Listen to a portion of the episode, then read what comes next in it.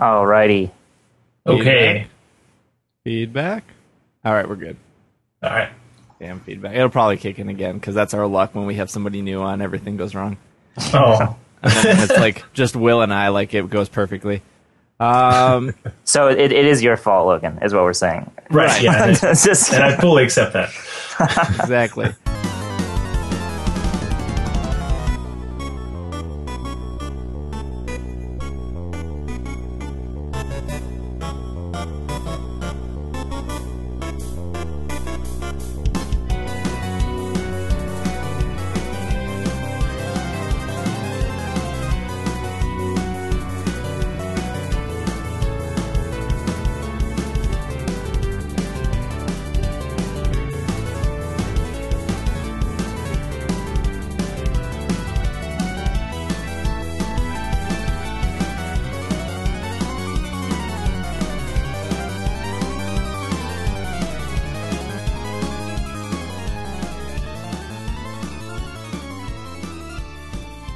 What's up, everyone? Welcome to the 140th episode of the Pokemon Podcast. My name is SBJ, and with me today on our delightful show, I have David.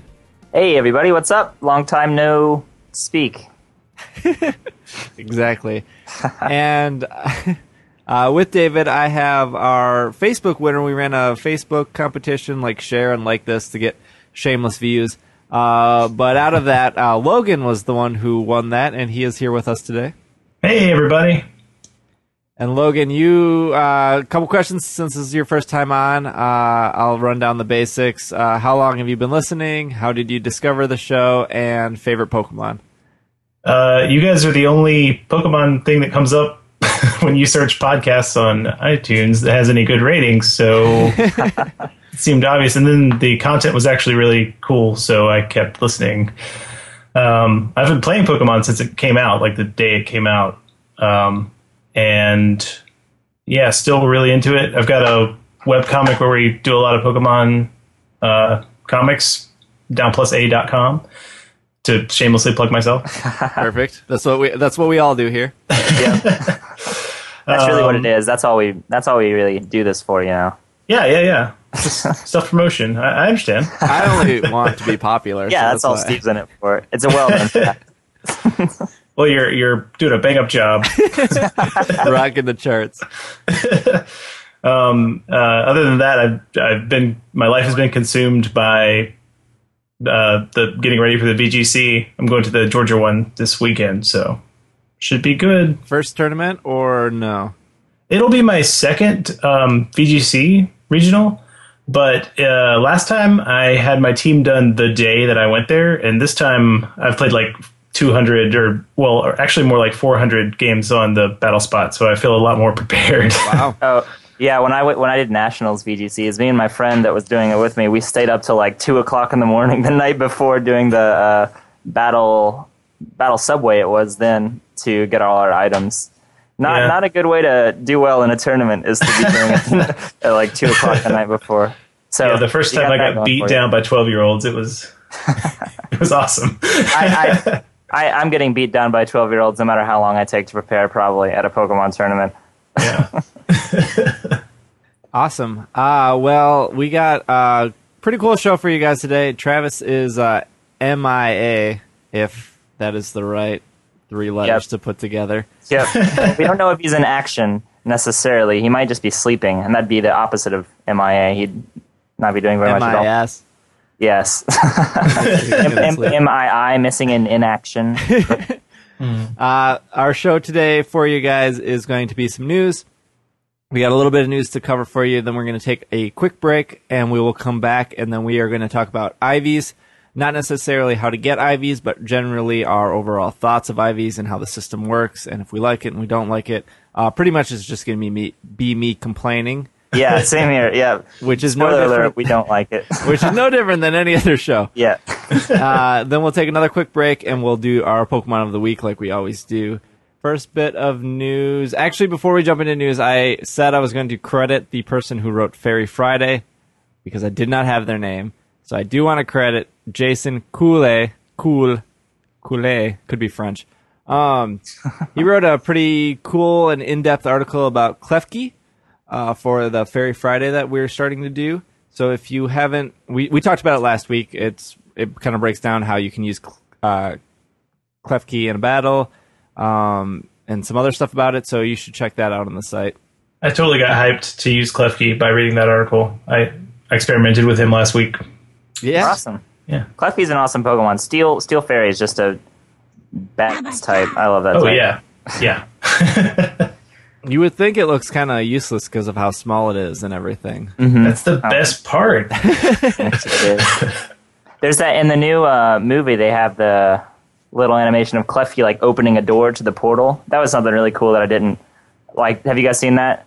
In the the Pikachu short preview for the new Pokemon movie coming out, it shows Klefki like I can only assume it's using the move Fairy Lock or something like that, but it is like opening up a portal to another dimension and going through it. It's really weird, but pretty cool. A different look at Klefki, I guess. Yeah. Yeah, he's So go check that out. It's in the trailer. Uh, speaking of trailers, well, not really trailers, but more so movies. Hulu has uh, two more Pokemon movies that just got added uh, about a week ago. Obviously, the best movies: Pokemon Arceus, The Jewel of Life, and Zoroark, Master of Illusions. I actually haven't seen either of these two. Yeah, me neither. I, I'm not a big anime guy, but Zoroark was the one with the uh, shiny legendary beasts, right? Zoroark and the Master of Illusion. I, I'm pretty sure it is. I believe so. Uh, this that was. I think that one was the first black and white one too, as well. yeah, yeah, probably because it still has Dawn on there with Piplup and Brock, and Yeah, that makes sense. So these are the two Sinnoh, or the two movies with the Sinnoh. I'm sure there are more than that actually, but Arceus always cool. Cool to see him getting a little bit of the spotlight. I would assume that would be like a movie with Arceus would have to be good, right? I I have no idea. I haven't seen any of it. If any of them, right? If any of them, it would have to be that one. Oh, it looks like from the it looks like from the poster that's the one with the notch-eared Pichu as well, and the rest of the creation trio or quartet or whatever, D- Dialga, Palkia, and Giratina, and that guy. So, and Celebi is in the Zoroark movies. I feel like they just put a bunch of random legendaries in all the movies. I'm gonna sign up for the free trial of Hulu just to like power watch Pokemon for a weekend Yeah, because I don't think I I personally don't think Hulu's worth paying for, but that's just me. is this the is this on the Hulu Plus or just the normal? Yeah, Hulu Plus. Okay, what Pokemon and aren't there Pokemon episodes on just the normal Hulu? Yes, I think it's just some of the Sinnoh episodes. Not any of the movies. The movies are Hulu Plus only. Wh- Which one has, uh, or is it is it Netflix that has um, Origins? Uh, nope, Hulu has Origins. Hulu has Oh, Hulu has organs. Oh, yeah, that's but a- that that's Plus as well. Yeah. What else is on Hulu Plus? I feel like Netflix has everything. Like, Netflix it wasn't like has Parks Black and and Rec White. used on- And, and oh, I was talking about just Oh, just regular. Hulu does have Parks and Rec. Okay, but Uh, Netflix does too now, I guess. Oh, does it? I So- know Netflix has Breaking Bad. I don't know what Hulu Plus has. Hulu Plus has a lot of Family Guy. Ah, okay, that's that makes sense. But does Netflix have that too? I don't know. I know Uh, Netflix, has American I don't think has all the Family Guy. okay, and Hulu Plus does. Yeah. So if you got to So see all like all the Family Guy. episodes, yeah, if you want to see seven billion episodes of Family Guy, you can watch it on Hulu Plus. If you uh, want us to only talk about Family Guy, please rate us in iTunes one star, and uh, we'll we'll know that we should switch over to. It's Super Family Guy. it's Super Family Guy TCG talk. That's always fun. Uh, David, you still playing TCG? I I I've said that I'm going to get back into TCG like eight times now, and I get all excited and I buy just enough money to where I waste a bunch of money on it, but I never have enough money to actually like go to tournaments and put together good decks. So no, I'm not into the TCG. Is what I'm trying to say. I am a poor college student. Yes. Uh, I uh, still dropped out. I mean, I talked about when I went to a tournament like two or three weeks ago, and I switched over to Netrunner and I started playing Netrunner more. And I definitely like the more I play Netrunner, the more I realize how broken the Pokemon system is. Yeah. I haven't heard very much at all about Netrunner besides what you and Will have Yeah. tweeted about it. Yeah, I don't uh, know. Well, Netrunner was originally made by Richard Garfield, the guy who made Magic the Gathering, and then Oh. Fantasy Flight bought it, and then a new like head dude kind of revamped some of the rules. And then what they do is they release data packs every month. So uh, once a month, Uh, sometimes it's once every two months. They release a data pack, which is 15 bucks, comes with 60 cards, and then you get three copies of every card. So it's 20 different cards, but you get three copies of all the cards, and you can only run three copies in a deck. Hmm. And there are no rare cards. There are no like going. Oh, to so eBay. you just you pretty much just buy like you buy the entire set with everything you need. Yep. So it's more deck building. Okay, that's pretty cool. Yeah, so you're once you're caught up, I think there's like ten data packs total. So, but once you're caught up, you have everything, and then you just spend fifteen dollars every three months eh, or every one to two months, and then you're always current. Dang, that's a really good idea. Actually, Yeah, is the is the cheap. world cool? Is the world cool? Because like I like fantasy a lot better than sci-fi Do you Uh, like hacking? card games. Mm, yeah, I don't know. They're totally hacking. yeah, it's a, a lot about hacking and computer stuff. yeah, is there? The cool thing is like there's there's four corporations because it's an Mm-hmm. asymmetrical game, which means uh, there the person playing the corp will have a totally different deck than the person playing the runner. Ah, Um, so there are three different kind of runners and four different corporations, and each corporation is like very specific. Like there's NBN, which is kind of like the news, so they do a lot of like tagging and watching what you're doing. And then there's something like Weyland, which is all about getting money really fast. And whoa, that's actually really cool. Yeah, Wait, and then on the- so does a person like like you say like oh I play or like I'm main runner or whatever like I usually play runner is that a thing or do you just kind of just play you whatever play- you need? You play two games, right? Yeah, you play two games, Oh, so you okay. switch. Um, and then Okay. on the runner side, there's the hacker, uh, there is the criminal, and then there's a shaper. And then, Okay. so they all have different play styles, which is getting really deep into it. But then each like uh, like fraction, like if, if you're a criminal, there's like three different criminal persons you can pick from, and so Okay. it kind of goes deeper.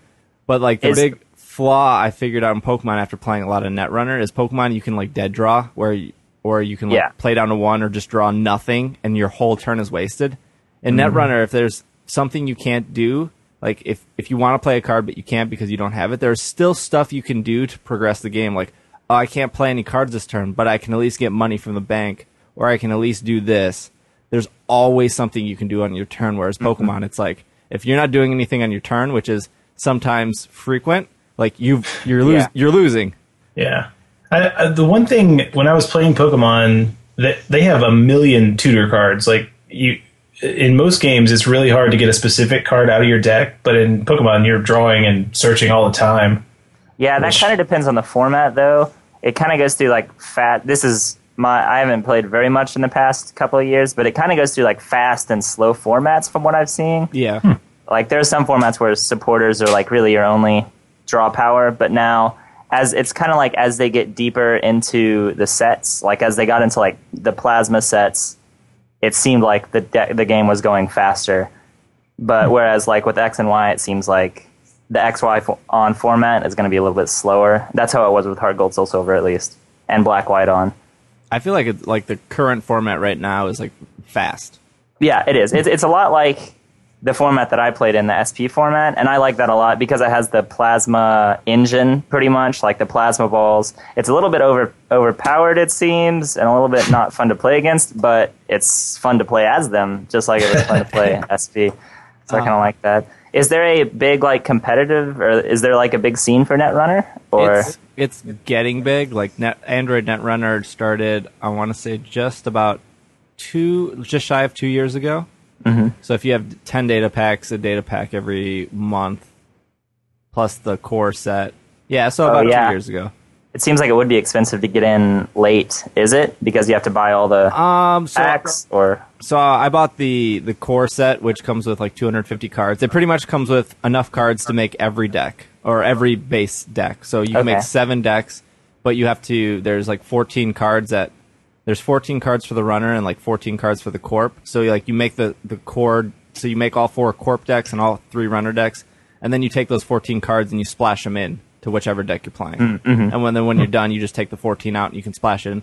So you can play with all seven different things right away. And then I bought a couple of, like you can get data packs off Amazon for like 10 bucks. So really Yeah. like overall it's like a $150 investment and then you're done, then you're caught up. Which is like Okay. totally different than Pokemon because Pokemon that- every uh, every Pokemon. three months I was spending two hundred dollars for like two boxes of cards, and I still didn't get everything I needed. Yeah, you get the the thing with Pokemon cards is I don't know if it's like, and it doesn't seem like it's like this with Netrunner, but like if you buy a pack of Pokemon cards, there's like a fifty percent chance that it's just you get absolutely nothing out of the pack. yeah. Pokemon is very very expensive, which is why I haven't been able to get back into it, despite my love for Pokemon. Yeah, and it's very it's very luck based. Net- yeah, Netrunner, this is gonna become like a Netrunner podcast all of a sudden. uh, Netrunner has has this thing where because it's asymmetrical, uh, the the corporation has all the points, and so you need seven points to win the game. So when you're building a corporation deck, you have to it's required to put a set amount of points in, and so the runner is trying to steal those points, the corporation is trying to defend those points. So there's a lot of like tension of like I don't know what's behind this wall of ice, which is the barriers to get the points. yeah, So when you make the run, the corporation will re- reveal the wall, and that's when you have like a conflict resolution part of the game. It, it doesn't really depend on luck. It just depends on like yeah. if you want to take certain risks at certain times. Mm-hmm. But there, there are it's risks against what your opponent has put in place, like specifically by their hand, not like by luck of the draw. Right. Is what you're saying? Yeah, yeah. Um, That sounds awesome. I'll I'll probably check that out. Yeah. I mean, Fantasy Flight does a pretty good job most of the time. They've got a lot of really good games, and, and more than one living card game too. Like the Game of Thrones one. Since you're into fantasy, that's a living card game. and It's pretty good. Yeah, it's set up exactly like Netrunner. It's like twenty five bucks to get in, and then fifteen dollars every every month. Hmm, I'm not a big Game of Thrones fan yet. I haven't watched any of it, but I haven't watched any of it either. they made Blood Bowl. It looks like.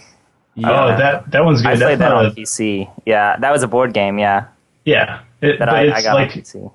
it's basically like where the video game you're playing one game at a time. The card game is like an entire season in one like 30 Ah. minute session. It's actually really So you kind of really have your. Oh, that's. mm-hmm. and it's way less way less crying because if you play real Blood Bowl, your dudes die and you have to cry. they also do the the Star Wars uh, X Wing game, which is like super popular now. I haven't seen that. I'm not a bit. I I I have a Power Grid, and that's about it in my board game. if you like, if you if you were to like, at least the two board game stores in my area, like when you go, like there's always somebody playing X Wing, and they they always have X Wing tournaments every Saturday morning. But I mean, that's that's like a miniature. and Fantasy Flight makes it, but it's like a miniature uh, game that's not as complicated as uh, Warhammer or anything. yeah, Um, but we uh, Pokemon stuff. yeah, we are a Pokemon podcast. Allegedly. on Wednesday, May 7th, 2014, the next expensive set of Pokemon TCG is coming out. um, so you now have your choice of committing or switching to a different game. Uh, so there are, uh, this is like the Charizard set. It's called Flashfire. They've revealed two uh, different Mega Charizards, uh, Mega Charizard X and Mega Charizard Y. Uh, they also uh, have a Pyroar in the set, which has a pretty cool ability.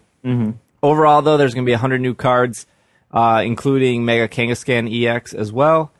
The big thing here is uh, this is the most amount of damage we've seen from a single move in the game, not counting moves that can do unlimited damage depending on coin Yeah. flips.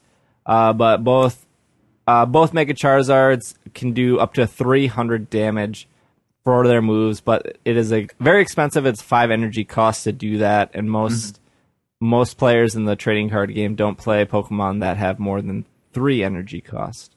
yeah, and these does are seem all excessive.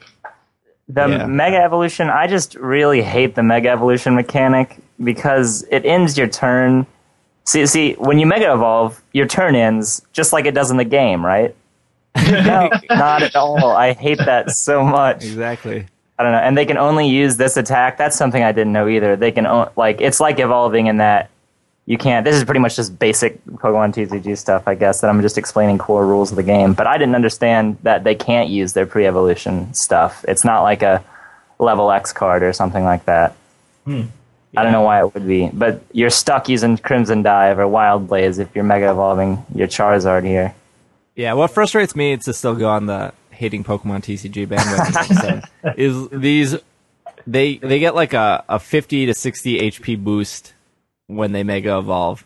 And that's like that's nothing in the game. Yeah. Like you were still going almost everything in the Pokemon TCG is either you do a one hit KO, uh, which Charizard can do a one hit KO Yeah. with 300 damage, or you plan it for a two hit KO where you do like 90 and 90. And if you're wasting a turn to evolve, you're pretty much taking like 90 damage for free. So then it still ends up being a two hit KO afterwards. Yeah, and wait, I don't know what I was gonna say. It does seem really costly. But they, like one of the main reasons I got out of uh, Pokemon was like at the time the tournaments were one game and done. But did, I think you guys mentioned it. It's best of three now, right? Yes. So that that fixes a lot of stuff right there. It does. It is better. Mm-hmm. To, to, to have like one fact to not hate Pokemon TCG. yeah, the the best out of three is better, uh, except if somebody's slow playing. That's the only time where it's not Yeah. better. But you're gonna get that in the regular game, anyways. Yeah, and a lot of stuff I've I've seen just from because I do follow a bunch of people that play the TCG, and it seems like a lot of the higher up competitive players are ending with ties, which is a little weird. I feel like ties are a much more common occurrence now. It seems like. Yep. Yep. Totally. Ties are very common, and it's ve- and they like cut how top cut is. So uh, when I went to states, it normally the top cut was top sixteen, and then they changed it to top eight. So it was like, oh, even if you did super well and made top sixteen out of you know 200 players, uh, it you're still going Yeah. home at the end of the day. And I think it's worth saying that this is our equivalent of Japan's Wild Blaze set. So we already know most of the cards that are coming out. If you just want to check on PokeBeach or some other uh, Pokemon TCG focus site, they have a lot of the cards that are very likely going to be in our uh, Flash Fire set. And for those that are on, I don't know if any of our listeners are on the ever on the fence of getting into the TC, TCG or not getting into the TCG. If you are on the fence of getting into the TCG, I would say bite the bullet if you have more than one other person to play with. Mm-hmm. Yeah, that is a big that is Yeah. a big part of it because I don't really have anyone that plays around here. None of my close friends do, I guess, is what I should say. And it is kind of lame. You your options are pretty much play TCG or the Pokemon TCG online thing, which a lot of people like, but I haven't really been able to get into. It's too hard to build decks. Yep, my yeah, that was my complaint with it. Mm-hmm. Uh, moving on to our next bit of news. Not really news, but uh, it's an article on the site that I want to uh, pimp real quick. It's a new feature, another new feature that we're doing. So we have uh, Fairy Friday, Mega Monday, and uh, we have a, a new article by Travis. Not Yep. not our Travis, the other Travis. Travis with the uh, dollar sign as an S. Travis 2.0. He wrote an article called Pump, which stands for Power Up My Pokemon, uh, Flareon edition. So these articles touch on touch on the author's usually favorite Pokemon or Pokemon they really like, but that aren't ever used in competitive battle. Uh, so these articles are to break down how you could possibly use your favorite Pokemon in a competitive battle. So uh, it's kind of set up the same as our Mega Mondays and uh, Fairy Fridays, whereas we give you natures you should use, moves you should use, uh, abilities, natures. Uh, it has a bunch of info. The artwork in this is from Aaron Spriggs from the 649 Monster Show. It's kind of an infographic about Flareon. So if you cool. weren't, I don't ever think this got put online. So this is kind of this might be the first time people are seeing the infographic. Yeah, this is the first time I've seen it. Yeah, it's uh, a really cool, really cool piece, and the whole article is really great. So uh, please check that out at PokemonPodcast.com. Uh, next bit of news is uh, It's Super Effective is on Omni Radio, um, which isn't the, the best kind of news since uh, this app is for Australia only.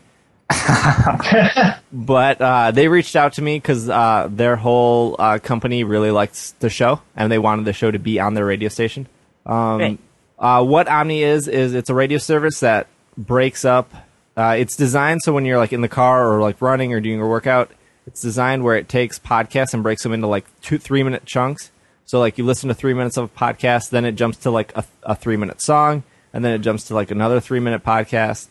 And so I break up the show so it's in like little bits. So then when you're listening, it's like a couple songs, a couple podcasts, get a little bit of news, get a little bit. of That's a great idea, actually. Yeah, it's I've had an idea for something similar to that. it's well they they're making the money now. Yeah, they stole it. They stole it, and they're cashing on that hot Australian market.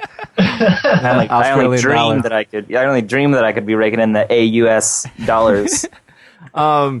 So it is coming to the states. Uh, they told me this summer. It, it'd be cool to check out, but if you are an Australian listener, uh, Omni is free, and they're really cool. They obviously approached me, and they wanted they wanted the show in uh, in their radio service. So it only took me like uh, like ten minutes to have it super effective just appear, uh, just because it it's kind of like Pandora, where it, you can like thumbs up things or whatever, so you can get a better read of what you actually want throughout your day. Uh, so that's pretty cool. oh, so you don't like subscribe to things? It just like You can, you can do that too. Okay. Uh, but then it also like reads your iPod and sees what music's there, so that's how it like flips in songs. okay. And I Smart. think you can sign into Spotify, so it can pull your favorites from Spotify as well. That's rocking. That's that seems pretty cool. Yeah. Uh, last bit of news before we take our break Best is bit of news. uh, Google and Pokemon. Who who would have thought? I, I my two favorite things in the world, almost. We uh, we're recording this on March 31st. Tomorrow is April Fool's Day. When you when you guys are listening to this, it'll be April uh, it'll be April 1st or any day after April 1st. Uh, we were expecting Pokemon to do an April Fool's joke as they did last year, which was the Pokemon Academy. If you guys remember that Wait, who did that? Pokemon, they like did like uh, we're enrolling classes for Pokemon Academy kind of thing. Ooh, I very vaguely remember that, but no, I don't. Just like this news, I really would do that. yes. Yeah, it had. I can't remember all like the classes they had, but I remember prof- they had like Professor Juniper and it, like explained that classes are starting soon, and these are like the eight different classes you could sign up for. I think Pokemon breeding was one of them. Um, and then every year Google does something. Google usually does like two or three things. Um, but this year, uh, starting today, they were a day early. Uh, Google Maps and Pokemon actually teamed up, and they did the Google Maps Pokemon Challenge and which involved a pretty sweet three minute video explaining that you can take your Android or iOS device and walk around the world and use uh, augmented reality to catch Pokemon that are around us. Now, it is that it looks so cool. No, no, that- no. no, not Lower at your all? expectations. Okay, I I was because I'd never know there are no Pokemon in Arkansas, so so apparently, well, it's it's But- like good and bad because you, well, mostly bad. You're not going to be able to do the radical like fishing yeah, thing that'd where be you caught the sweet. Oh yeah, yeah, I saw that part. That was a guy- little so cool. It actually is just you can scroll through Google Maps and there's just little sprites of the Yeah. of the monsters. So Yeah. like Munchlax is in front of the Empire, State Empire Building. State Building. Yeah, that's where I found him too. That was Weird. the surprising thing is after they showed this video, it was like, oh, great April Fools, but then they actually incorporated it into the app. Mm-hmm. And they said, uh, the video said like, we will pick a Pokemon Master at the at like at 2 p.m. on April 2nd or something like that. And then it I- said that I kind of thought that was real too. Yeah, Because that- if anyone I- I has think the it could do ability to just throw around a year's salary, I think it'd be Google. And then at the uh, if you watch at the very end, it kind of says how like they didn't plan on picking anyone or something like that because the position like doesn't exist. So because the position doesn't exist, they can't pick somebody. Something like that have at the end. They have to battle in order to Yes. know how to determine the winner, and they haven't battled yet. So Right. Yeah, that was the reasoning. Um, but uh, you can actually uh, you don't have to download or install anything. The uh, Pokedex, the Pokemon stuff is already incorporated into the apps on either iOS or Android, and they picked a random 150, like not 150 from the first gen. It's just 150 from all Yeah. the gens, which was a little I, weird. I really liked that. I like that a lot, actually. I- it's, yeah. it's cool. Yeah, I just like- don't understand the reasoning for picking Yeah, it's Pokemon. There. It seems like there's all the pseudo legendaries. There's a lot of the starters. I'm not sure if it's all the starters, but I found a good number of the starters, like Squirtle, the whole Greninja line. It seems like, or maybe just Froakie and Greninja. I thought hmm. it was the whole Lions usually. Okay, yeah, the whole Meganium line too is one.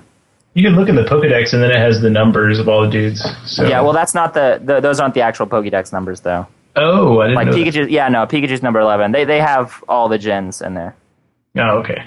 Um, uh, it doesn't like like, it only for those who haven't tried it or are not seeing Pokemon in the area. It only works for like heavily heavy populated areas. So or just like landmarks. So if you like type in the Eiffel Tower or Tesla Motors or Yeah. Apple headquarters, Google headquarters. That was my journal plan. I, I went through like I went down the list of like Google headquarters or Google offices and all the Pokemon centers, stuff like that. Yeah. There's one. Um, Giza have uh, Rotom is at Nintendo World, New York. Yep. yep, that's it. That's where I found them too. there was nothing at like Nintendo's headquarters unless Yeah. like it didn't load for me. Yeah, no, I didn't find anything there either. That was I also thought that an obvious one was like where Kanto actually is, or where Yeah. the, the region was based on. I didn't find anything there either. That's what I did too. I went through because it said in the, uh, or it, it didn't say, it showed in the trailer, it had like that area of Japan where Hoenn is, and it like superimposed Hoenn over it. You know what I mean? That was really cool, It yeah. did that flash through thing. But I went to each of those places like to look for Pokemon, and I couldn't find any Pokemon on that entire island. So, yeah, it was kind of disappointing. yeah. How many did you into it, Steve? I stopped at I was like doing it at work. I stopped at I think like Yeah. 52 or 53. Yeah, I have about there too. 57, yeah. Yeah, uh, one of uh, one of uh, the writers, uh, Mitchell, he got all 150 right before the show. And Wow. It, Oh, it- wow. It just says like congratulations. That's it. Dang. Is it, is, was the Mega Raichu revealed? No, that- no Mega Raichu. no Mega Raichu. That's I mean that's what I was I was thinking. Yeah, though. yeah. It starts with P- Pichu. I mean, if they're in cahoots with, what if they did that? That would be amazing. That would be Eh, really cool. Then people would think it was an April Fool's joke. So I don't know if there's much more to talk about than that. I mean, like super cool that who knew that these two companies would get together to do something like mm. that.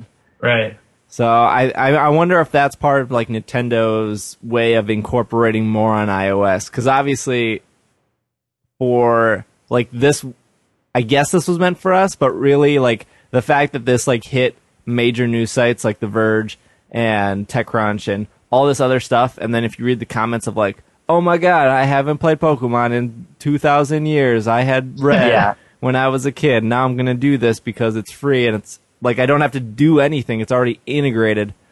Um, and they get exposure to the new Pokemon. And they picked really cool Pokemon, I'd say. They have like, it's like Chandelure and like all the pseudo legendaries, yeah, stuff like that. I really like but that. And it might get, give people some exposure to the new guys. I know my whole office at work was. I was like, "Oh, check this out on Google," and and everybody was excited about it, regardless Yeah. of their experience with Pokemon. yeah. I mean, I'm sure Google did all the work, and Google has unlimited money, so this probably sold Pokemon. This probably sold like at least a dozen Pokemon games. at least and I- twelve. At least I kind twelve. of hope, I kind of hope that this means that they'll be in cahoots in the future for things. I don't know. Or, or that just this augmented reality Pokemon thing will become oh more. my gosh. that would be, that's, kind of that's my testing ultimate the dream. waters for Pokemon Yeah. Snap or something. Oh, Ooh, I don't know about that. That would be even more amazing. That would be the Amazinger. best. If if you if I could really do the thing like the guy uh, tracking an Onix through New York, that was so cool. That was Hey, cool. hey, and then everyone was- around him just giving him like, "What? What are you doing?" Yeah, yeah. that, that was a Steelix, by the way. That wasn't an Onix. Oh, I am so sorry. Yeah, that's my, Start the show my, over. my ex favorite Pokemon. No, I just got to stand up for my my dude. also, when like he found the Charizard in the cage or in the cave, I was like, throwing a Pokeball isn't going to catch him on your first try, Yeah. man. This is a Charizard. and then there was a random Emboar just hanging out on a Tokyo roof. I was like, what? What? He was probably someone's Pokemon, and she just stole it. Stole it, like straight a, up stole it. ball. Yeah. Yeah, just got to do it. Uh, last bit of stuff before we jump to before we jump to our break is uh, we ran. That was all the news for everyone, by the way. If, so if you're expecting more news, you're not getting it. Yeah, yeah, you might as well turn off the podcast now. We're done nothing, Nothing new here. Uh, we ran a huge, huge article about Twitch plays Pokemon, A the, huge, huge article about Twitch plays Pokemon. uh, the biggest article in the world. Mm-hmm. Uh, we we had a whole bunch of writers, and we did all 14, 17 days and the breakdown of every day. So if you didn't watch it, or you just wanted to know what happened, maybe kind of get where the, some of the jokes came from, Uh, we had a ten different writers write this. It took about a month to do. We were planning on releasing it right after they beat the first Twitch Plays Pokemon because this is just about uh, version red. Uh, but obviously they beat it very fast, and then they just moved on and they kept going. Immediately, yeah. Yeah, they didn't mess around. Um, so it is on the site. It's at the top of the site. There's a little uh, banner saying the Journey of Red. Um, so you should check it out. I just want to give a shout out to uh, everyone who worked on it. So the I was the guy who thought of doing this article, and I didn't do any work past that. So you get like ninety percent of the credit. So I get I get all the credit. Uh, actually, the only thing I did is I like I laid it all out and made it look fancy and stuff like that. So that took way longer than expected, and I wanted to make it fancier, but uh, I would rather get it out than just keep holding on to it. Uh, but the main person in charge of the product project was Josh Duke. Uh, he's kind of the he's kind of my second hand man when it comes to running the website. Kind of like how Travis is better than David when it comes to running the podcast. no, I'm just kidding. Uh, so Josh pretty much did all the work. So big thanks to Josh. Our writers, uh, Josh, uh, Josh Duke was a writer. Uh, Christopher, I'm gonna slaughter all these names. Christopher Zavolis, Ryan Davidson, Amanda Farda, uh, Ami Marie, uh, Mitchell Wolf, Tony Biggis, Bill Crook, Gabriel Orduna, Steve O'Peter, uh, Jason Cool, and then everyone who proofread this monster of a beast. This article has fifty thousand plus words.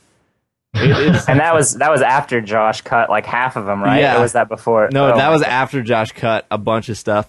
Um, so our proofreaders were Josh, uh, William Anderson, uh, our our man in, our man on the show, David Thomas, uh, and then all the art uh, in the besides like the little banner and just the layout, all the art was done by uh, Jeff Theedy.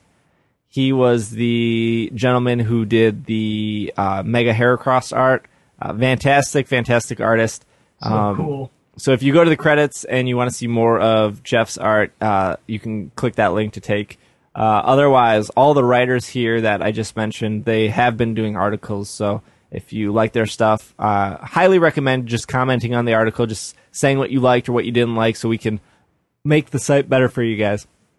As I like choke. Um, uh, otherwise, I think that's all I got for the first segment here. All right. Travis is still MIA. So uh, we will take a quick break, and when we come back, we'll go down the rabbit hole of Pokemon IVs.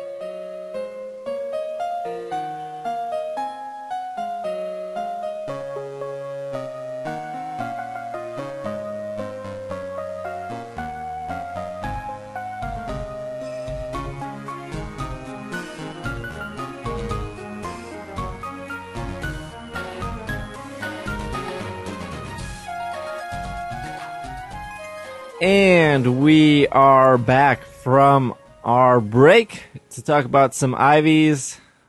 Woo! Future future topic. Uh, before we we break down IVs and whatnot, we're not going to tell you how you can get them or what Pokemon you need to breed or what items you should use. But uh, David is very up and coming when it comes to the Pokemon stuff. So, do you just want to give a short explanation of what IVs are for our listeners? Okay. Uh, just to clarify, we're talking about Ivysaurs, right? I like How many evolution of Ivysaurs Pokemon number box? two. Okay. Well, okay. IVs are pretty much Pokemon genetics. So, like, each Pokemon has an IV, in addition to having their stats, in addition to having their natures and their EVs, the last thing that affects their stats are called IVs. They're called individual values, and they're like stats for your stats, pretty much. so each Pokemon has a value ranging from zero to is is it zero or one at the at the Zero. lowest? Okay, yeah, it has a stat ranging from zero to thirty-one, and each of it's given HP, attack, speed, defense, special defense, and whatever. Is that all of them? I don't know. All those But, move yeah. things. Yeah, and what IV breeding is, or what breeding generally mostly is, is trying to get 31, 31, 31, 31, and then another 31, and then an X, right? Because there's only Uh, five. yeah, five yeah, five X, thirty ones and an X. yeah, and then X being, well, generally you just, some Pokemon mixed sweepers, I guess, need to have all 31s, right? Yeah. If you want to Okay. spend a long time, but yeah, generally people just go for like if they have a physical attacker, they want 31 and HP, attack, defense, special defense and speed, and just have whatever whatever it may be in uh, special attack because it doesn't matter because you're never going to be using special attack. So when you hear people talking about five IV Pokemon, that means they have five perfect IVs and one that doesn't matter, and six IVs being one with all six. Another example is like uh, S- Snorlax. You wouldn't really care for the speed factor. Yeah, mhm, exactly. And some people even go so far as on Pokemon that are using like Trick Room stuff, they even go for the zeros in the speed IV. Yeah, I it. my my Ferrothorn has a zero for his speed. because you want them as slow as possible. Yeah. Yeah. and that's even that's even really harder to do. The the way people do this is uh, it's it's made. To be fair, I don't know how how should we just go into this topic.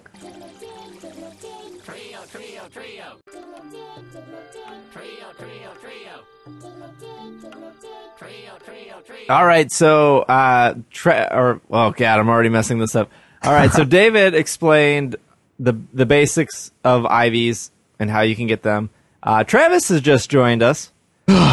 Finally, let me out of that dungeon. I, I was running out of oxygen. It was a whole thing. You should see the movie. It's pretty good. Oh god, Even Saw? Is this- I mean, there's a lot of Saw sequels. That's probably one of them. Yeah, it's kind of like a monkeys at typewriters kind of thing at this point. Right. Oh, God. Travis appears in one of them. uh, so this episode's just getting better. We have uh, Travis here now. You mean worse? Yes. Before we get too far into things, when was IVs introduced? Gen three. Gen Gen, three. two, Gen three. I have no idea. So don't know Gen, about- Gens 1 and 2 had the stat EXP system, and then Oh, Gen 3 yeah, yeah, introduces IVs and abilities. I had like a eighteen percent chance of getting that right. um, so how how this whole why we are all together today, the four of us, uh, to here to talk about IVs. This all kind of started because there are usually frequent arguments on Twitter about IVs and whether it should or should not be in the game, and that usually involves uh, the three of us, and then Logan got into the last one, uh, and at the same time, Logan also won the Facebook contest, and he was like, "I want to talk about this," so that's why we are dedicating this middle segment to IVs because we all want, we all have a passionate side about this topic. yeah. And the main reason I kind of sprung this up on Twitter and was complaining was because of Pokemon Bank. I was transferring all my boxes into my new game, and I was just thinking about like how useless these Pokemon are because they don't have perfect IVs. Mm-hmm. And even if even if I wanted to start breeding, because they don't have IVs to breed into newer Pokemon, there would be little to no point in actually ever using or looking at these Pokemon again, except that it would add to my Pokedex. That would be the plus side of that. And, and all the memories you have with those beautiful, wonderful Pokemon. That's right. All the ones that I just caught to catch and then that been boxed forever. but there are some, like the ones I ran through my team. Uh, but we can get to my opinion later since everyone kind of knows where I stand on that. But uh, David can go ahead and start off uh, his Okay. opinion and then we'll kind of go around circle and hopefully uh, we get so angry at each other that we don't actually finish recording this show. That I is the- started. I start a spin-off show. Not a spin-off show. I just leave and start my own thing, like a solo project. It's you, not you very know how you know how Oasis released that EP that's literally just the the one like the first track is the one brother yelling about the other brother and the second track is the the other way around. I do not know that. I don't. That's the thing that happens. I feel like Yeah, Oasis it's is an brought up a lot on this show. Yeah, no one Didn't we bring up Wonderwall like two episodes ago? Yeah.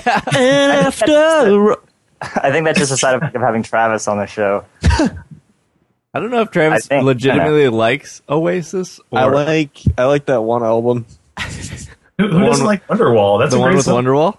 Yeah, the it's uh the what's the story? Morning Glory is the album, and that one's good. And that's about it. In a while, crocodile. I don't know. that's, that's, that's the vibe I got from that. Crocodile, I guess.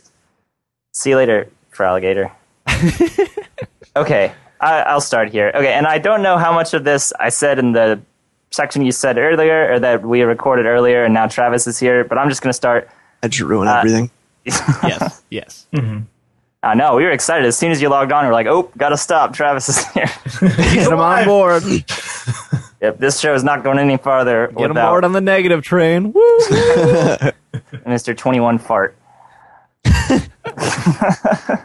okay, my my main argument is that the the breeding system in Pokemon as a feature in a competitive video game. That's mainly what I'm talking about here. Is po- is competitive Pokemon, and I realize that's not all of it. I don't even play that much of it, but the people like like the people that are breeding for IVs are competitive Pokemon players, almost always, right? Right. Is that fair to say? Or Okay. or they're just collecting Pokemon Yeah. with perfect IVs just for the fun of it of being able to say that I have these Pokemon with perfect IVs. I But guess. the vast majority of people that would be doing that are doing that to build teams. Mm-hmm. Okay, well, what I'm saying is that as a feature in a competitive video game, the IV breeding system is just completely overcomplicated and pretty much worthless as a feature in a video game. And I don't think that it is morally wrong to use, for competitive purposes, to use uh, like PokeSav, PokeGen, what have you. Not the iPod ones that you have to pay money for because that's actually illegal. But Way robbery right there. but I, I just think that it, if you're going to do them for competitive battles, you shouldn't have to spend hours upon hours on your uh, on your Pokemon to bring to battles just so you can have just so pretty much the playing field can be level because everyone else already has put in the hours. So for new players, you have to you're looking at a big old stack of work. In in addition to learning how everything works, you have to actually do the work and breed the Pokemon. And my, my main argument here is like StarCraft players don't have to individually like breed or like train up each of their units. Hatch Zerglings. Hatch. Yeah, I guess you do have to hatch. You have to you have to bring bring them in the hatchery, but it's a little bit different process. Right. But yeah, like a- any competitive video game just doesn't have this. And if Pokemon is to be taken seriously as a competitive video game, you need to have the tools simply put in game to be competitive. I, that, that's my that's my two cents on it. So I, if I were to be entering a bunch of tournaments, and I knew that I could do it without getting disqualified, I probably would instead of taking the hours upon hours to breed my Pokemon out, I would just use PokeSav or PokeGen because to me, the game is the battle. The game is not the breeding part of it. That's what the competitive game is, is the battle. And it in no way affects the battling side of it if you use Pokegen Pokemon within legal parameters. I'm not talking like get like a Venusaur with whatever Psycho Boost or whatever. I'm, I'm strictly talking about using Pokemon just as a time saver because I think that the the breeding system is is a waste of time. Is what I'm saying.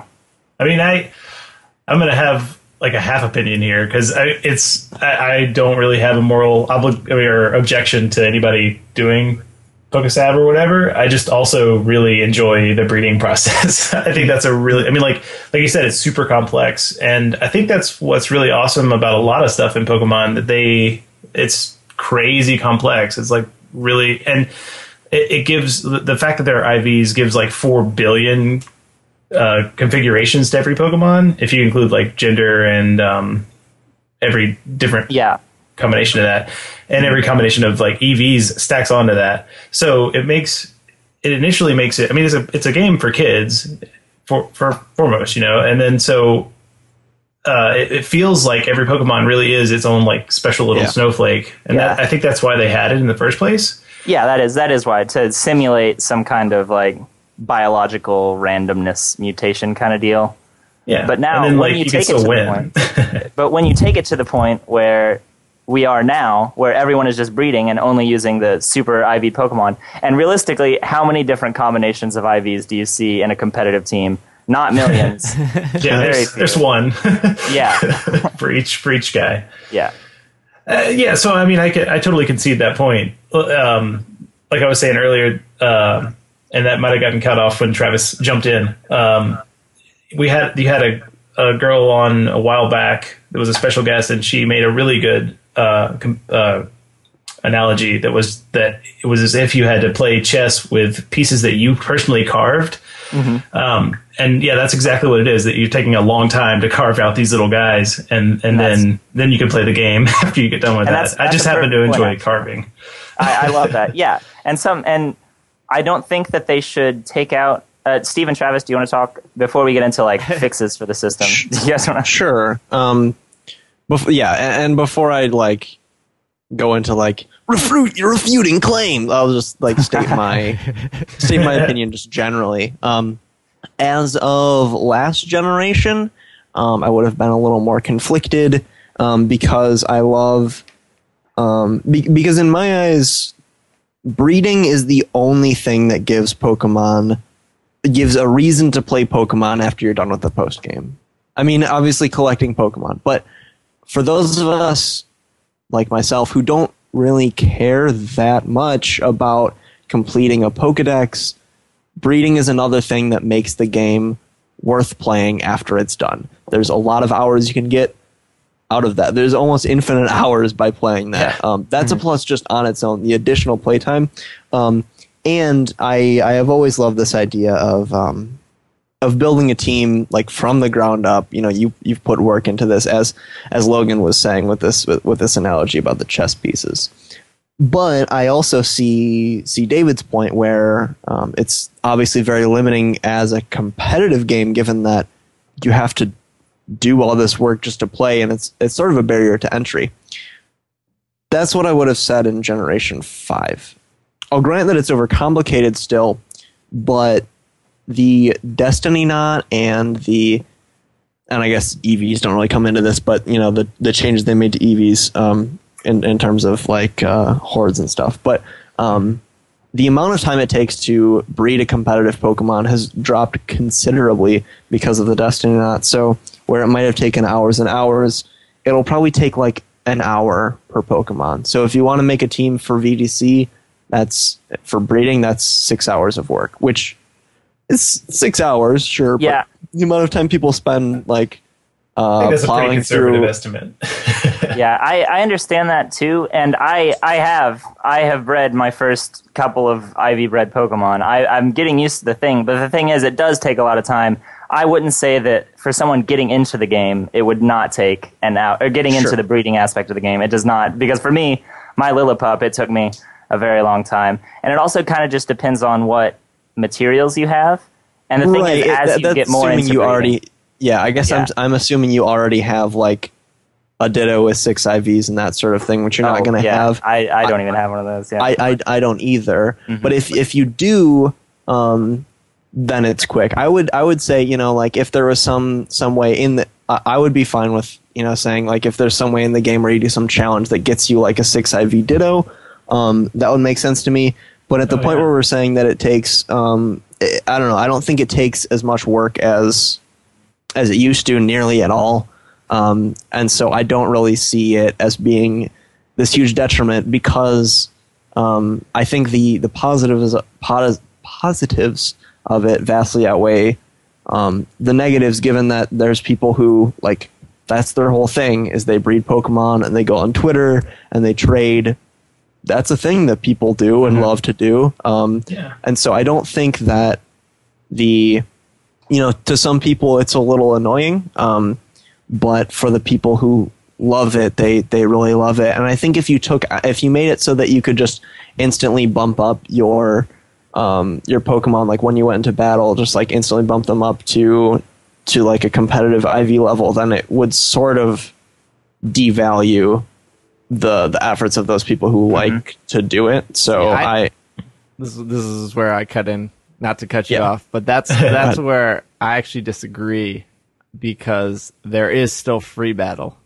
you mean There- just like there- not competitive play yeah, there would well, there would still be ways in our perfect world where you can battle without getting boosted to Yeah, so your items. your levels Well- wouldn't get boosted and your IVs wouldn't get boosted.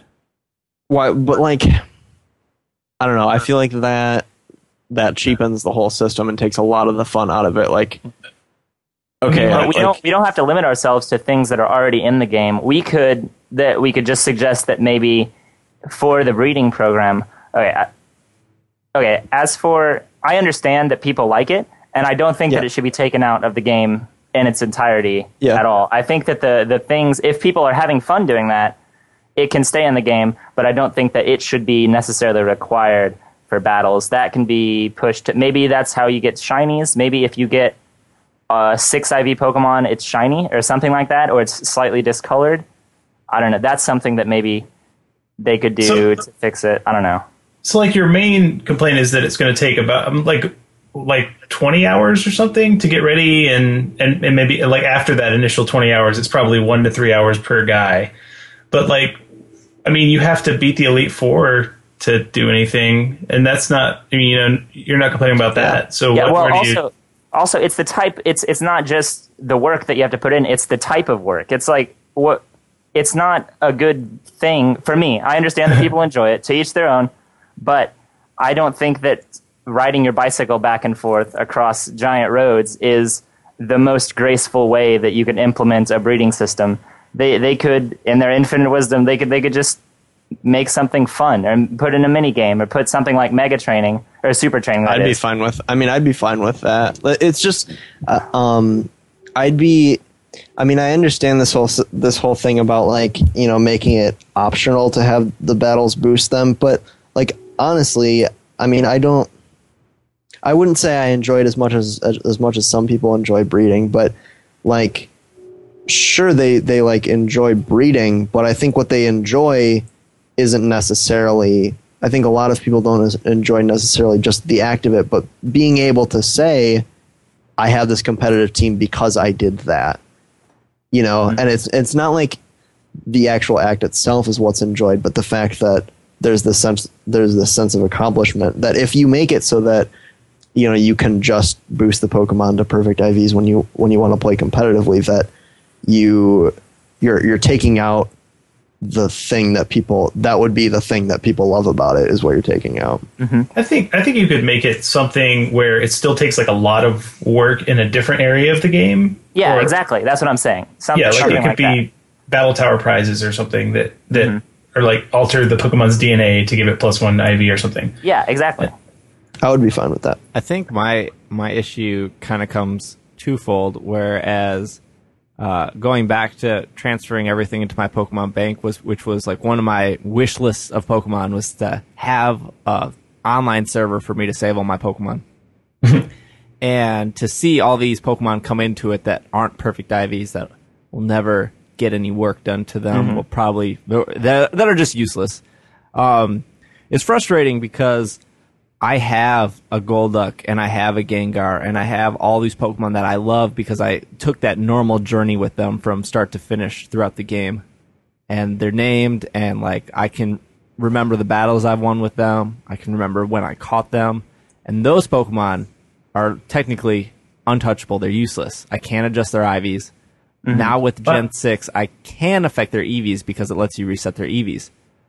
But Well, I mean, I, I wouldn't say they're useless. They're still, you know, like uh, like I have a dog and he's not going to win any dog shows, but that's not the that's not what I why I value him. You know. Yeah, yeah, I understand your point, but like, I I agree with Steve definitely that you that is that's an actually really good point, Steve. Is that it would be awesome if you could use your Pokemon that you went through the game in competitive battles. I I just think that breeding and eugenics or whatever should be, should be divorced from competitive.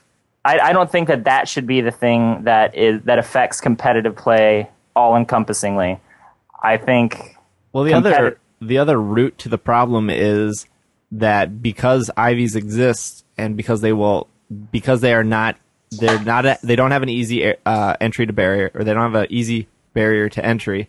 They will there will always be RNG. There will always be Pokesav. There will always be ways to get around that easier to get hacked there's- Pokemon into the game.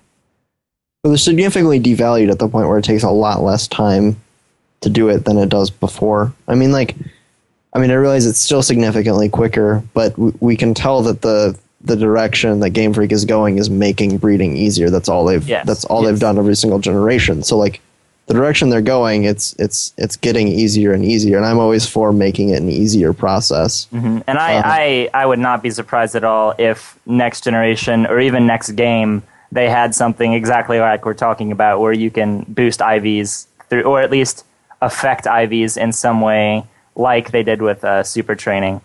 Yeah, I think we're definitely moving in that direction. I don't think it'll be like this for long. I don't think any of us here want IVs to go away.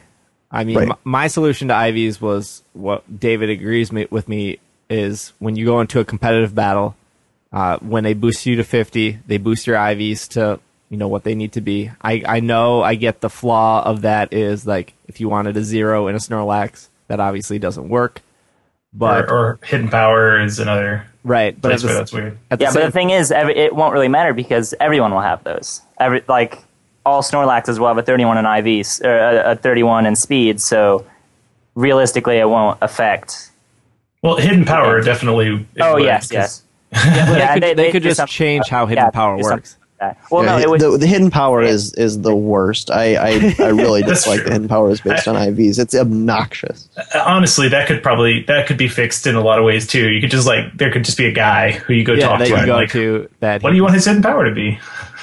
Yeah, That that would be my fix for this with the things in game that we have now. That would be like if they could patch X and Y, that's what I would want them to do. But I think that it would be a lot better because it should still take it can still take work to train up your Pokemon because I, I, I make the StarCraft comparison, but it isn't exactly like StarCraft. It is an RPG. The Pokemon are Pokemon that you catch in the wild.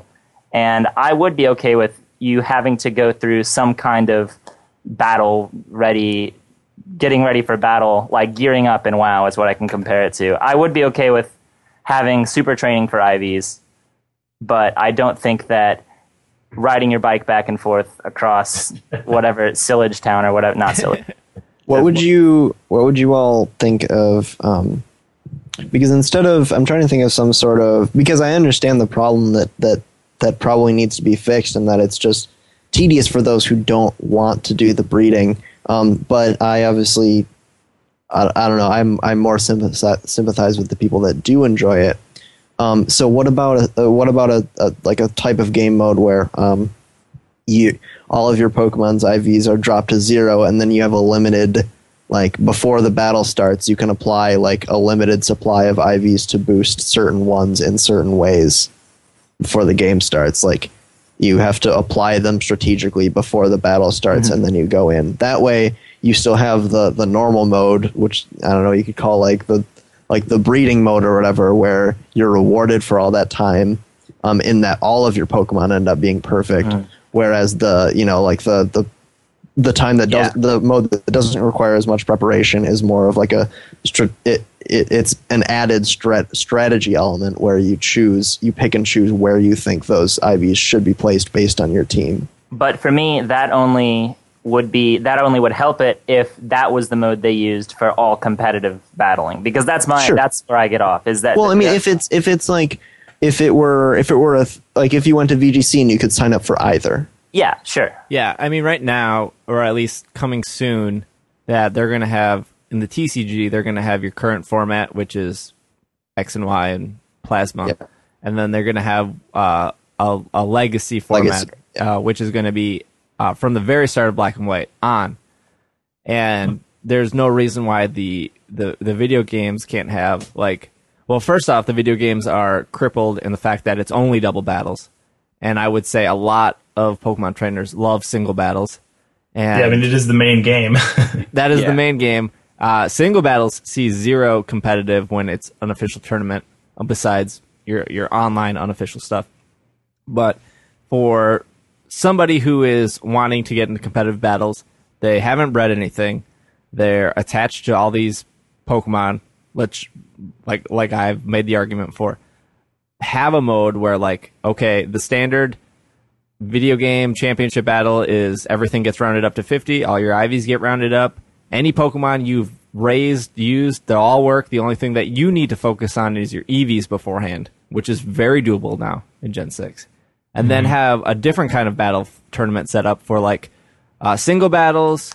IVs matter. There is no limits here. The only thing that we'll probably do is you know round round up your level to 50 Yeah, well, I think with especially especially with how many people are playing, I don't think splitting up the formats into even smaller and smaller tournaments.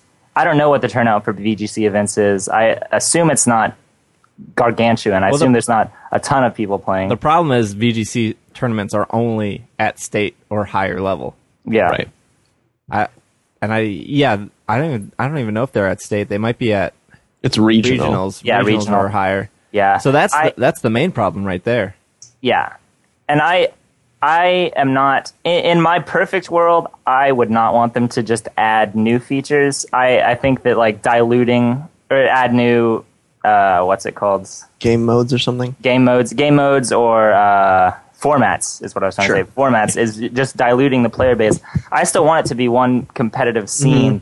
Yeah. I just don't want biking side to side. with the ditto. Well, sure, but- that, but that's I- my main. But is it? Are you really diluting the the field by doing that? If I mean, obviously, if they added that, you would be more inclined to do that, right?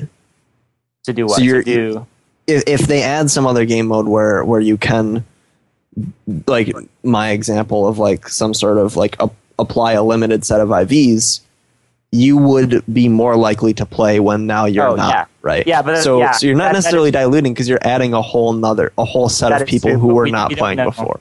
that is true, but we don't know. We don't know the numbers on that. I don't know the Right. numbers on that. Yeah. So, yeah, yeah, so you're if right. that Good way. if if all that stuff came to pass, would you what how would, what would your feeling on um like breeding for moves then be? Uh, breeding for moves is okay. I, I'm I'm more okay with breeding for moves. One because it's more clear cut and presented. It's not necessarily presented in game, but it's more of a tangible thing that you're doing, other than the judge in Kiloude City or whatever. Oh yeah, that's true. He's kind of Yeah, he's a little out of esoteric. Yeah, but it. Go ahead, Steve. Sorry, I mean the reason we're talking about this is obviously the system's broken, and there's probably people screaming at the show right now saying that I'm wrong and that and that it's perfect and that breeding shouldn't be adjusted at all. But and even as the the the most inclined like the the IV apologist in the crowd, I, I'm definitely willing to admit there's a whole there's a whole bunch of, of, of issues with it, but I don't I I haven't heard an idea to, to change it that, that hasn't sort of ruined that that that, what, that I don't see would I'm gonna start the sentence over. as much as I really like uh, as much as I really defend the system, I see that it's flawed, but I haven't seen a proposal for how to fix it that doesn't also ruin the thing people like so much about it. So I definitely see that there is a problem. I just I, I haven't seen a viable solution. I mean, I'll, come out as um, a person who actually does enjoy the bike back and forth. Uh, uh, so I'm an apologist of the IV system too. That just puts me in my happy place. I'm ready to go to bed afterwards. It's great. I don't Yeah, think but but the thing is, there could be something that you enjoy more. There could be any number of vi- mini games that that are more in the system, more forthright, more fun, and it would add new content to Pokemon games. And who doesn't want that? Definitely. My my perfect world would be maybe have breeding be something. I think breeding you can put the work in, and just have it be something aesthetic. Maybe would be my because everyone loves shiny Pokemon. My mhm. perfect s- solution, or my solution, would be to have breeding, keep breeding just how it is in place, but have some other kind of thing that isn't completely necessary for competitive battling. Some other reward that isn't completely necessary for competitive battling, like make it part of your trainer card, make give you in-game in-game things because there there is a game other than competitive battling, and I think breeding should be more focused on that instead of mm. competitive battling. Do you guys remember on I think it was on Diamond and Pearl that you could get your trainer card? You could upgrade your trainer card like Yeah, like you it can was do a that. Visa. You can do that in all the games. Wait, what? think- Even in X and Y? Yeah, Yeah, by the Battle Chateau, right, is the way you do it in this one. I think. Well, I think that's. I think there are a bunch of different ways. No, the Pokédex, you get an upgrade, right? For completing Pokédex, you get a higher rank. Or is it all Probably. Battle Chateau? you get the you get the shiny thing if you complete your Poke- Pokedex. yeah, yeah. I, had no think- idea. I'm excited now. yeah. No, I do think there are trainer card ranks in, in X and Y and Black I think White. there's something that happens if you finish the Battle Chateau with it. I, Yeah, that's what it's you- called, right? Battle Yeah, Chateau. you battle the gym leaders too in there. That's a big part. hmm Money Okay. too. I think you get from the Battle Chateau. I don't know. I don't know what the deal with the Battle Chateau is. Well, anyway, the, the trainer card was a big deal to me in Diamond and Pearl, and I I guess it's just become a big deal to me in X and Y now. Yeah, exactly. And if if the people who enjoy breeding, if you guys that enjoy breeding w- uh, are doing it just for the the reward, the I put all this hard work in, Yeah. here's my reward. I think that reward can be something that isn't. I just said this before, but that reward Yeah. can be something that isn't completely necessary to competitive battling. Yeah, hmm. yeah, that makes sense to me. I, I think I don't know. The it would have to be something that was like important. though. it couldn't be like. And now my Pokemon is perfect for the Pokemon musicals, which no one likes. You know what I mean? Yeah. Well, that's why I It suggested being that. maybe they could just add another. This is a little bit radical, but they could just add another type of shiny for that. I think that's that's the idea that I've had that I've most liked is maybe if you get a Yeah. six IV Pokemon, it's a different color or something, or it's wearing a scarf. You know, so a Pokemon breeder. Yeah, yeah, yeah. I would. I'm not. I'm not opposed to, to that idea because I think then uh, people would want to have that. it has to be something someone would really want and want as much as it would have to feel like as much of a reward as having a team does now. Well, you know what I'm saying? It's definitely obvious that people want shiny Pokemon because when we were at when we were at nationals, it was that oh, like you're a competitive battler and you're in the top 16, and oh, every single one of your Pokemon is shiny. you were you were you were in the minority if you did not have a team full of shinies. right, which goes back to the back to my original argument of that the perfect IVs encourages the RNG side of things. Yeah, and, uh, definitely. and- that, that is something that we haven't really talked about much. You're right, Steve. It definitely does encourage cheating because if it was easier, I would never cheat. I would never use PokeSav if it was not easier, if it was fun. That's Yeah. the thing. I don't want to Yeah. make IV reading easier. I want to make it fun. And to me, as like Sure. a collector who, like, even though I have all these terrible Pokemon in my Pokemon bank, like, one day when I have, you know, 2,000 up to 3,000 Pokemon and I'm like 40 years old and hopefully the server still exists and my Pokemon are still there, I can like show my kids, like, A lot of Hey. ifs. I mean, the zombie apocalypse is coming. Right. like, yeah. if, if Pokemon keeps, you know, adding more Pokemon, Yeah. which it doesn't seem like they're going to stop anytime soon Yeah. Yeah. uh, it's going to be harder and harder to complete a Pokedex. So it will be awesome to like keep holding on to these Pokemon and keep taking them with you to other generations. And that could all easily be ruined if you know you have two hacked Pokemon in here because at one point you traded with somebody who hacked because they needed it for competitive play, and now you have it, and it's like, oh, this sucks. At least I would feel that way. Mm-hmm. Here's here's some here's here's the thing. Here's the thing. I have Hearthstone on my mind because I've been playing it a lot. How Hearthstone works is um, I- so there's no there's no trading of these of these digital cards, right? So you just get them in packs. Are you about to talk about turning Pokemon into dust? Is that Disenchanting Yes. your Pokemon. this is literally where no, this is literally where I'm going. Um, and, and the way it works is if you have more more copies than you want of a given card because you only have two of them in your deck, you can um, you essentially destroy the card and turn it into a set of points, um, which you can then spend at, at a loss. Essentially, like you would have to um, disenchant. An, I think it's like four commons to then build the one specific common that you want or rares or whatever. Um, and that would work in poker because if you catch so many Bidoofs or whatever, and they're all, as as Steve says, useless because you as once you have one, then you're you're fine. But you have Yeah. One with perfect. or maybe you have all of these. So then you could. There's some way where where it's still incentivized breeding, like where a like Pokemon grinder where you throw all the Bidoofs in. I, I realize it's sort of against the spirit spirit of the game in that sense, but like if you if it if it would take more time to do than breeding, that then I'm fine. Like I still want like I think you keep the the, the people who like breeding by making the other thing more time consuming but also easier. So in the sense that like super training is easier is easier to get into than is EV breeding, but it's um Yes. but it but it's more time consuming. So like if you had to have a whole bunch of them that you like then combine into one Bidoof that that then becomes the one with with perfect IVs, then Well, I mean, something you, like that. You could do like a system like I caught. Well, well, well, I'm going to piggyback off what you said, Travis. Where Yeah. like I caught hundred Bidoofs, and I'm going to take them to like the safari rescue place in the game, and they're going to reward me for releasing Uh-huh. these Bidoofs into the the perfect scenario. This is how the safari zone is formed, baby. you go to you go to you go to the the um uh team plasma the headquarters, and they reward you for releasing Pokemon by giving you one with perfect IVs. That's right. Yeah. Thus So- revealing that no Pokemon wants to be caught. so you get you get a point value from that, and you can use that point value to buy uh, like a specific potion formula, something that uh, let's say I Or- want a perfect IV Miltank.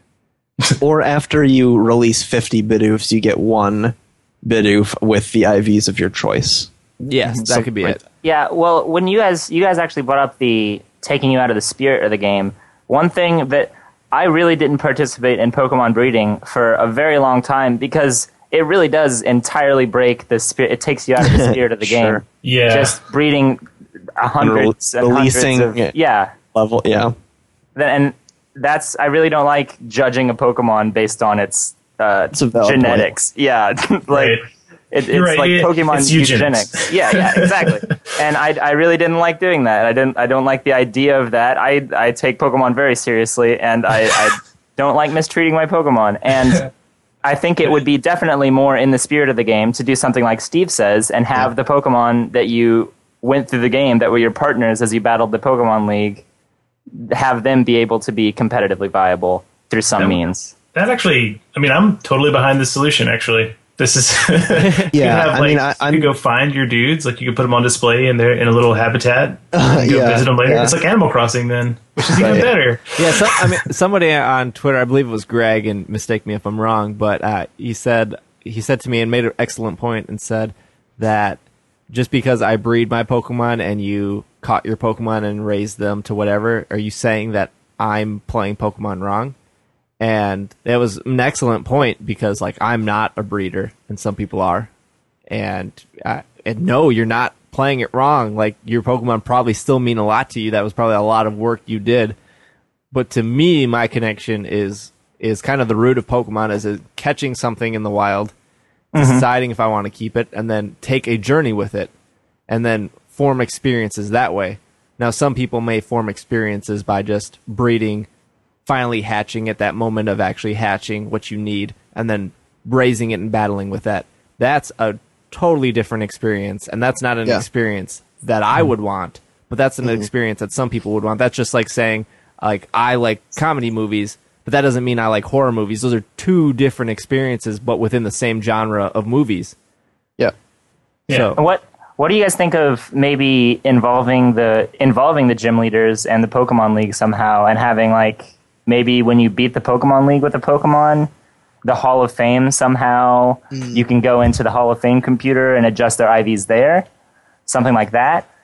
I'm still gonna go with my that old standby of as long as it's more time consuming than is breeding. If you make breeding quicker and and that because and, and I mean that sincerely because I think that that's the way to do it because because you you keep the people who enjoy breeding you keep rewarding them. In the same way that's in the same way that super training no one is saying oh super training's so annoying because i loved ev training and now it's completely pointless. No one is saying that.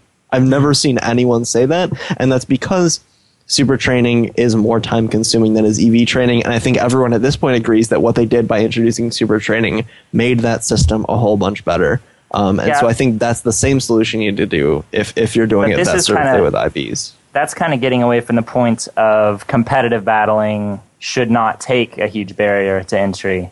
yeah i mean I, I agree that it should be fun, and you're right. may- And if it's something fun, it should take longer than breeding. But I do think that that should should be divorced from competitive battling. Anything that takes longer than breeding should especially be divorced from competitive battling. it's it's hard to say that you could just edit IVs since IVs are technically what a Pokemon genetics, is born yeah. with, right? Yeah, well, that's it. You could have said that about like effort values. That oh no, you can only get effort values from wild Pokemon, but that's not how it. They, they can Right. change it. And they it's- can change and also- and you can even remove those with the berries. Yeah. Also, an effort and EVs can like it's like why can I why can my Oshawott only have speed and attack? Like if he can freaking swim forever, why can't he have special attack too? Like why are you restricting me to two? If hmm. I keep going to the gym over and over and working on different parts of my Oshawott body. Uh, Never skip leg day. Oshawott. but but to like like to be fair and to put it back into a Pokemon world, like genetic changes and genetic hacking have already appeared. We saw it with Mewtwo. We saw it with Mew. like, and not to say anime because anime is not kosher, but it's definitely in the game. Yeah. Yeah, no, no, definitely. So it's it's not like there can't be some kind of system to affect IVs, and I, I get that IVs are what you're born with, but like it, there shouldn't be the the whole argument, at least from mine and David's side, and why we began talking about this is the IVs are the barrier to the competitive aspect, which is such a big aspect of Pokemon, and for me to take my team that I went through 40 hours with from start to finish to take that to a battle, competitive battle, like I automatically lose, no chance mm-hmm. Right. and that is heart stopping for especially the younger audi- audience that doesn't understand EVs, that doesn't understand IVs. To and they and they'll never want to do it again. And now you have a younger person who is disappointed in competitive play because they lost, not even closely. And how is that going to encourage them to try to do it? While some may get into breeding so they can correct that problem, others will just be turned off. Mm-hmm. I agree. Yeah. Yeah. I mean, me too. I, I, I think that it could be something. I, I, they, they would probably have to be a drastic change to really kind of sate all of these desires we've been talking about. But Oh, definitely. Yeah, it's not it's not a small change, and realistically, it probably will happen slowly over time, like EVs kind of did. Mm-hmm. A big thing If they you- changed was the moves. Remember when we only had one TM? Yeah, if you're only if if that if that's your concern then then why why stop at the I, IVs right then why not have like a Pokemon Stadium type thing right like that's the solution is have yeah. is have But- like one is have it so that one game mode where nothing like you don't have to catch the Pokemon you know Well, no, the, because, I mean, the building of your team is actually it is competitive play for. Or Well, it- sure, it's about sure, half- but you still, you still, ch- you would still, in in this case, you would still choose the Pokemon in that sense, and the building moves your team. or- and the moves. Yeah.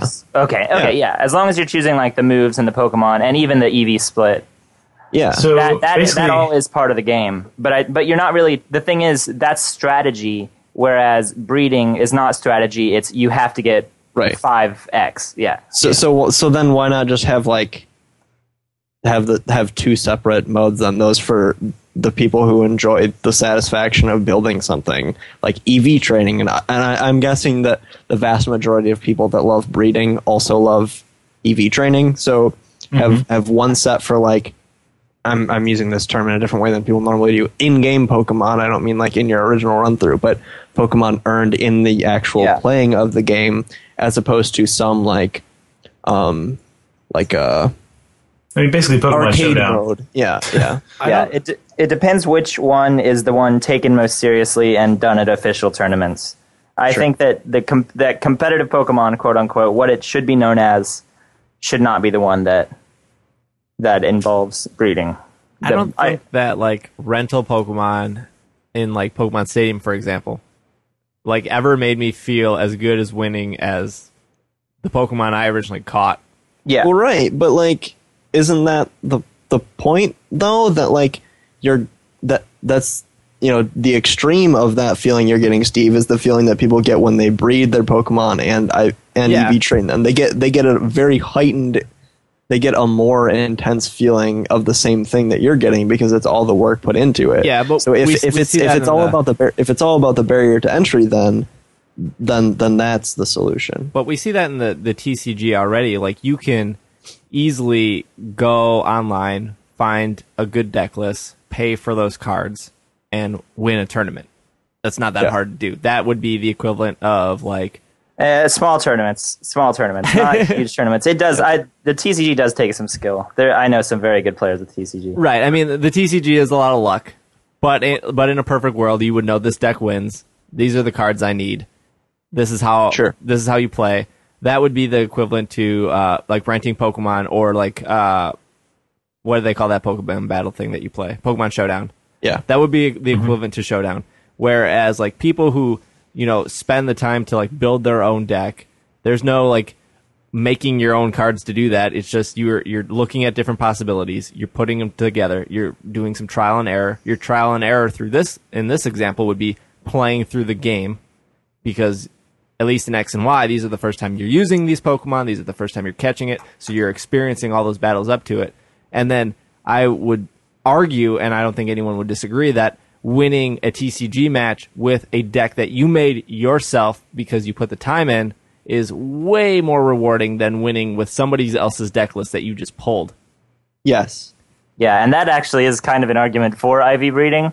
Yeah. But I don't- that's that's what I'm saying. but I don't think that the work that I don't think that I hate to go back to bicycling back and forth across a long route, but I don't think that the work that it should take to get to your happiness is, and I, I kind of am changing my stance. I don't think that there should be no barrier to entry. I kind of do. Now that you're saying it, I kind of do agree that having rental Pokemon, that extreme of it, that is not where I want to go. I want to go somewhere in the middle, but that middle is not somewhere that where I have to ride back and forth on a bicycle. So, like, what's the minimum amount of bicycle that you're acceptable? Well, I mean, like, to me, I mean, I can I can uh, nature breed. I can nature breed the hell out of some Pokemon, but I don't know. IVs so, like a tiny a tiny stint on a bike is not unheard of, but you just don't you just don't want to do the. I mean, I, I totally understand that. Like, I, I was in that same boat before this generation. I was like, this is ridiculous. I'm not spending another second on this bike. yeah, and I, I, I can do it. I, I have IV bred Pokemon. I, I understand it, and I have been able to do it. It's just not something I enjoy, and not something that I want to do to have a box full of competitively viable Pokemon. I think the frustrating thing is Pokemon sets it up as you're going to catch these Pokemon and then you're going to battle these Pokemon. Exactly. It- it's not in the spirit of the game. But in reality, they've introduced this third game, which is breeding. Mm-hmm. And they've introduced fourth games, which is like Pokemon-Amie and berries and musicals. And it's like, for me to do, so I can catch, check, done. I can battle, check, done. But if I want a competitive battle, I have to dip into this third pool of breeding. Like that would be almost saying like, okay, now if you want to really make that battle even more worthwhile, you need to dip into this fourth pool of Pokemon musicals. Like, is, is there going to be a point where they're going to force us down that way as well? Because I, Like- I would hope we're only going to go the other way, like Yeah, less and less because really- I think we are going to go only the other way. because the only solution is to simplify it, and they can leave it alone, and we're all going to have these same issues. Or they can. Well, I don't think I don't think anyone anywhere is opposed to making it, in doing more things like the introduction of the Destiny. Knot like if in Gen Seven, it, like there was some other item that made it even easier. I, I, I think that anyone against that is is in the vast minority. I think but people why just not? want. Isn't that isn't that essentially the same thing as dumbing it down? Like, isn't that taking less? If your argument is that like I it makes it better because I put in the work, are Gen six bred Pokemon less fun to use, less fulfilling than Gen five bred Pokemon or Gen four bred Pokemon? I think the answer would have to be yes if you are enjoying the work that you put in, or if you get a better sense of accomplishment from more work that's put in. I think because there's there is some work necessary, because then the answer is that like, well, sure, like per, the the amount of like return on investment per Pokemon is probably lower, but because you know, if I put in if putting in X number of hours in Gen five gets me three po- three bred Pokemon but in Gen 6 gets me half a box of bred Pokemon, Which it kind of does. then I'm Yeah. still then I'm still getting the same enjoyment out of that half of a box that I did out of the three. It's it's more about enjoyment per like the per the amount of time spent than, than Okay. for, for the Pokemon. Honestly it's it's a for me x and y is at the exact right amount but i totally understand like i- if it's still a little bit much for other people because like i said you know last generation absolutely not that's that's Yeah. just ridiculous Did they remove this the like generation, it's macho brace stuff? Do, do the power It's items still it's pass there's down? a- they still So- do, yes. yeah, you could still. yeah still they do just like anything they add in Gen Seven or whatever. You will still. Well, be no able one's to- gonna no one like no one is going to want to to use that if like like I don't like I don't think it's necessarily like people want people want to be doing something extremely difficult. It's just that I think there needs there needs to be at least some thing that you can that you can hang your hat. You know, Yeah. you need Yeah, there and needs I- to be some accomplishment. I accomplishment. think David and I think that something should be more in the world of Pokemon, more, more something more mm. Pokemon feeling. Than, as opposed to like some sort of like adjunct, which it feels like now. Mm-hmm. I think David made Yeah. a good point earlier, as in the the work you put in for the reward. I mean, right now it's easier to get IVs in Gen six. Yeah, The assumption is it's going to be even easier to get IVs in Gen seven, and now that mm-hmm. Pokebank has linked Gen six and up, as as a as a breeder, as somebody who likes to breed, are you going to breed in Gen six because it's harder and you want that reward, or are you going to breed in Gen seven because it's easier and it's faster and it saves you time? I I can't imagine anyone saying, well, it's more rewarding because it's harder to breed in Gen six, so I'm always going to breed in Gen six and move up to Gen seven. No, everyone's going to go the easier route because it saves Yes. time. yeah, And, exactly. s- and so like it's it's hard to say like breeding's so rewarding in Gen six, but now that it's in Gen seven and, and it's it's easier, I'm not going to do that because you are going to do that because it saves you time. But- but like I'm saying, easier it's not- yeah. Travis did answer that. It's not. It's more. you're proud of the t- you're proud of the time you invested. You're not proud as, as necessarily as proud as as proud of the outcome. You're proud that I I I worked to get this result, regardless of like how substantial the result is. Like one hour in Gen six has less of a you're you're less it has less of an outcome, but you're still as proud of one hour's work in Gen six as you are of one hour's work in Gen seven. There's Yeah. just more of an outcome of it. I guess like the point I'm making is like IV breeding should get shorter in the in the future. We all hope. Yeah, yeah. And like, mm-hmm. so like why why is it okay right now for it to take so long? Even though it doesn't take as long as Gen five, but it's like it still takes long. It's still a barrier of entry. Uh, mm-hmm. EV Well, I don't think anyone's arguing that it's perfect. I mean, we're. I mean, but even- I'm, I'm totally down. EV breeding, well, Yeah. we have we have super training, but we also have horde battles. And if it wasn't for horde battles, like it would take a lot longer to EV breed. But no one's complaining about that anymore because that solution has been fixed with both horde mm-hmm. battles and super training. Mm-hmm. Yeah, I don't think anyone. I don't think anyone's is saying that that Gen six is is is perfect uh, in in terms of in terms of breeding. Um, like I said, I think everyone would be fine with it getting easier. I guess, Um, I guess I'm just like trying to understand why people who breed are okay with it taking that long. And Well, uh, like I was saying, I I wasn't okay with it last gen, and I am this one, and I don't know what like threshold the uh, time Yeah. investment is where it's enjoyable and not enjoyable. But for me, it's gotten there, and I, uh, you know, in future generations, it'll probably get shorter, and it'll have more folks become interested in it. I, I think that the super training solution was the perfect solution to EV training, and I think and I think something similar to that, something in game, something that feels more like Pokemon. Not that super training necessarily feels a lot like Pokemon. It's a little bit weird. It's it's super training is kind of close to the anime.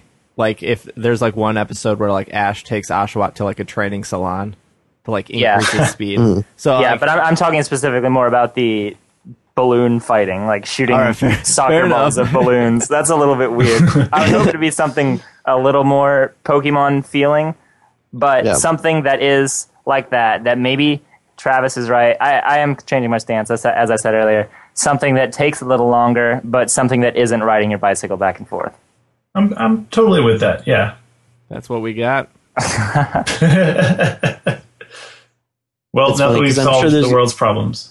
I'm, I'm sure there's going to be people that are that are angry that I didn't make a, like a hard line stance, but honestly, like that's like I'm not a I'm not like an extremist in that sense. Like I I like the system because I and others get a lot of enjoyment out of it. But I'm I, I mean I'm willing to admit that it does, you know, maybe it does take a little bit too much work. But I think that that that's um, the the amount of y- you know the barrier to entry problem is smaller than is the massive amount of enjoyment people get out of it. So I think, and I think that the solution of making it so that um, all the all the tournaments, all like all competitive tournaments, you know, have the one format where it's um, your EVs are automatically boosted or automatically adjustable. Um, takes a lot of the reward out of the breeding, which people enjoy so much. So, um, What if, what if, and not to drag this topic on for much longer, but I mean, I think people want to hear it. But well, you look at something like Poke Showdown, right? yeah, Yeah. You you play that a lot. I do like Pokemon Showdown. And what you do is good. you use your creativity. You make a team, give it mm-hmm. the moves, probably give them all perfect IVs, Yep. and you play. And you play over and over. You're battling all the time. Yeah. Easy. What if that was actually in Pokemon? Like Right? Yeah. That, yeah, that's that's be kind of the rental. That's that's what he's been. right. But then when you go to a competitive battle, you can't use those anymore. Sure. As for like testing, like like for testing purposes, Like- yeah, that's that is Yeah. what I use a lot of my Yeah. uh, a lot of uh, Pokemon Showdown for is to test out builds before you put the Me six too. hours into them. Yeah, Well, Be perfect. The, I love it. The problem is we're going to a website to do that. We're going to a website to play Mm-hmm. Yeah. Pokemon, and we're not actually playing the game, Mhm. which is frustrating. yeah, and ma- they they Yeah. could make it. They could easily do it in game as some kind of like cyber thing or some kind of like battle factory Simulation. Yeah, Yeah. simulation. hmm yeah. I. Yeah. I would be. That's not Phenomenally I'm not changing my that to be stance on included. IVs being overcomplicated because that still needs to be fixed. But I don't get why I have to go to a website to test out Pokemon. Neither do I. Yeah. Oh man, the the in-game 3D printer that makes your digital Pokemon that you've just tested out real. And Yeah. that takes battle Yeah. battle tower points. I would be I would be curious for I would be curious for all the the hardcore Pokemon breeders we have how they dedicate their their other time. I mean, for for me, and I'm I'm just speaking for myself. I work 40 hours a week. I have my house chores that I do. I try to play other video games besides Pokemon. I don't play a lot of Pokemon anymore, uh, just because I try to fit in other games or I try to do other things in my life. I would be curious for people who are hardcore breeders and battlers how much, like, if they're college students, if they live at home, if they, uh, if they're parents, if they're not, if I mean, if you play spent- anything if- else. If you spent like an hour a week, just like one hour a week breeding, then I would guess that you know you'd be able to have a team before. Excuse me, you'd be able, you'd have a team set before regionals, and then you'd have a team set before nationals. You know what I mean? But like, that, that's Yeah. that's just the Well, I mean- aspect. That's not the battling aspect. For me, I mean, Sure. I've got a full time job. I um, I mean, I, I just at lunch was normally I was trying to de stress, so I would just play Pokemon, and then maybe an hour or two a night. And um, I've been doing that since X and Y came out. But not not like every lunch break, but um, a lot of yeah, them. you don't want to lose your job. Don't don't admit something you don't want. Oh no, I mean my, my lunch is mine to do with Yeah, whatever yeah, I no. want. So, but um, I I've got a box like a an entire box, of forty completely trained EV'd, I perfect IV guys. Um, Yeah. So I I it wasn't a crazy time investment, but I, I got a lot of enjoyment out of it, so it wasn't tedious for me. Mm-hmm. So, But do you play So a lot of? Do you play a lot of other games? Or is I mean, Pokemon your main I- jam? Pokemon is my main jam, but I've been doing a lot of uh, Hearthstone recently, and you know I, I have all the diamond trophies in Disco Zoo, um, and other assorted things. Um, so it's not the only game that I play, but it is my main jam. Okay, Yeah. because I wouldn't say Pokemon. eh, Weird as a as a Pokemon host, I wouldn't say Pokemon's my main jam because I try to get to everything. Yeah. But that's just me. I like I like games and I like competitive games. I just don't have the time investment to put into setting up for competitive for Pokemon. Like for the card game, I just spend two hundred dollars and I'm good to go. yeah, uh, you know, it's it's actually gone to the point where uh, I wanted some some more friends. Like I only have like one friend who's like actively as into the battling as I am. So since I've got you know forty dudes because I've experimented so much with the different team structures, I just sent out the missive on Twitter like if anybody wants to go to the Georgia Regional, I will supply you with a team and it will be great. What if and that and it, so that's that's done something for other folks that didn't necessarily want to breed, but it dropped the barrier of entry for them. Yeah, but in a perfect world, the barrier of of entry wouldn't be there in the first place. Yeah, you're, you're right. You're right. right? uh, what if Pokemon introduced like in-game currency to like like for like World of Warcraft, if I wanted a bunch of money, bunch of gold, I just pay some farmer in Korea. Yeah. And- if you want to be a very bad person that breaks the game's economy and Regardless, the- I mean, like the- yeah. there, there are more moral issues with Right. that. Like basically, Yeah. like The only in- reason I'm in paying- prisons they make people play World of Warcraft so they can be a gold farm. Like Right. But the only reason people pay for gold in World of Warcraft is so they can actually enjoy the game.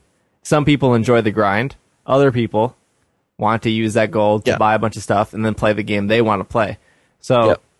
What if in Pokemon I could spend five dollars and say I want this poke I want a fully IV bred Piplup Mm-hmm. and it was Oh, five dollars and it would take like a week to do. It wouldn't actually be a person in Korea, it would just be the game.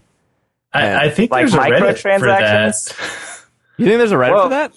that's I, I think there actually is a Reddit where there's people who just are professional breeders and they'll make whatever one you See, want. that's like that's five sweet. bucks. in response to this idea of like a currency to spend to get bred Pokemon, there's already that because that's what trading is, right?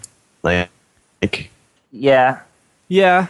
you, you trade you trade a Pokemon for, for one you want. You, you spend ti like in the same way where you would spend time to get this gold. You spend time to breed something that someone wants, and then you trade it for the thing you. It, it's just six of one, half dozen of the other. Like it, it's like you would st- like if. Whoops! I just dropped a loud thing. Like if you um, i- if that's the solution, it has the same problem. Oh no, I'm not saying it's not a fix. I'm just saying what if they introduced it. I mean, there are listeners of the show that have given me Pokemon that they've spent time on, and I've in return uh, given them like merchandise or something out of the store. But it's I don't know where I was going with that. But uh, to go to like a subreddit and pay somebody like ten bucks to braid me a team, like I don't. I guess I don't. I, there's no trust there. There's and and that's a flaw Yeah. in Pokemon for not actually having good balance checks of like what am I actually getting in return. Yeah, as That's long as that's kept not in game. Like I'm okay with paying people to breed your Pokemon. That's actually a really cool idea that I didn't know that they did. But I don't think that it should be in game. Oh no, it should for be in that game. kind of thing. For yeah. Di- Diablo three proves that that doesn't work. yeah. Mhm. Yeah. But I would ab- I would absolutely pay. Like if I was to get back into seriously competitive Pokemon, I would literally I would just pay somebody. Like to me, the time investment is not worth the cost. And I think that's where a lot of TCG players differ from video game players is Yeah. that there is zero barrier to entry. The only barrier is your cost. And that's And, I essentially mean, the but same there- thing. the- oh, go ahead. there's there's a lot of people like I think there's more people that don't play the TCG because it costs money than there are people who don't play the video game because it costs time. Yeah, but you don't even have to buy the video game to play it. You just go to Pokemon Showdown. I don't know, I guess I don't see where your point is. Like what what do you mean?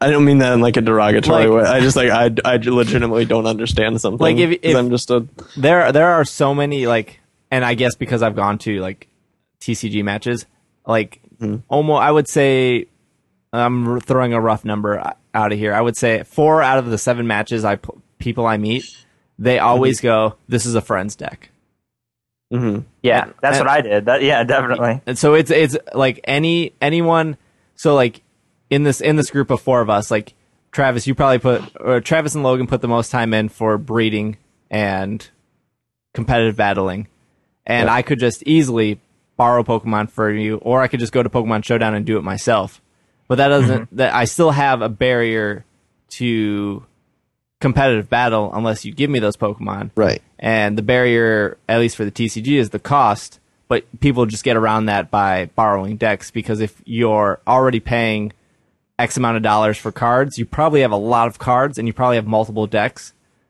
And so, I mean, in the same way, if if you're willing to spend, I mean, uh, like uh, that's the same way with people who have boxes upon box of competitive Pokemon. People love trading them to people, so it, it's it's it's still the same situation. yeah, I, I, well, trading doesn't really exist in the TCG. I'm talking about trading in, card game. in like in Pokemon, like in the video game, like the the people who love breeding, a lot of them will have extras. Oh, and yeah, yeah, yeah, They want to give away in the same way that you know, oh, this is my friend's deck. Like, oh, my friend bred my team. Like, Yeah. get the same thing.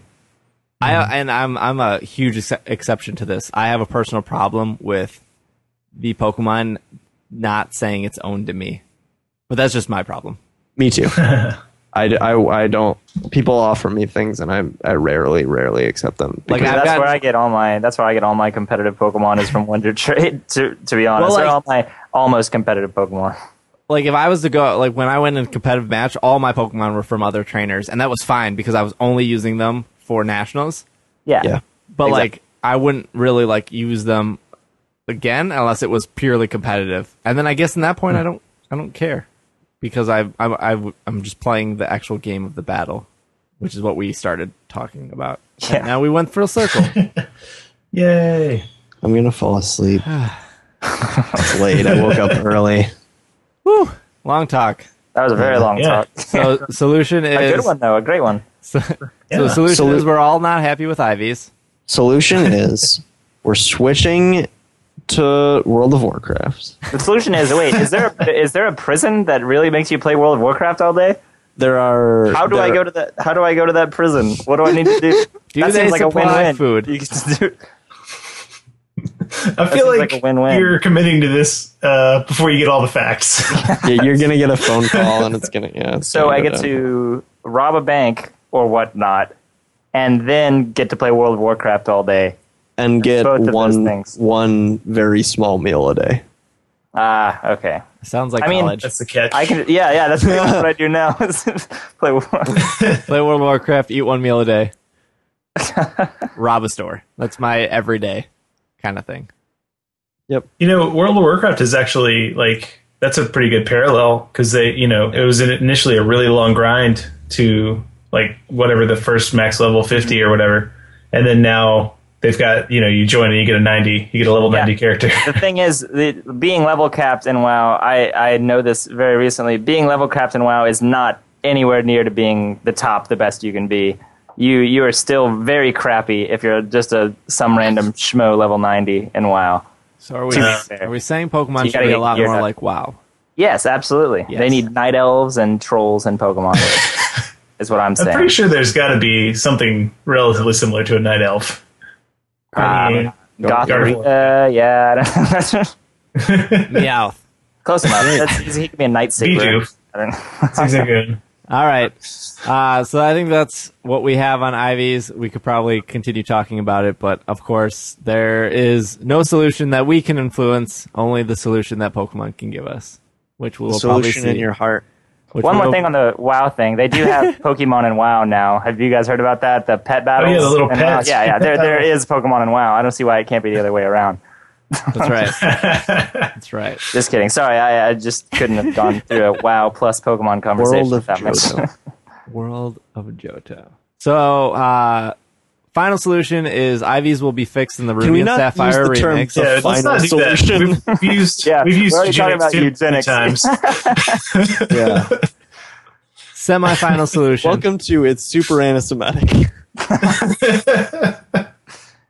All right. So, So, we put all the Bidoofs on train cars, and we take them. the uh, longer they stay on the train, the better the IVs get. Yeah, there we go.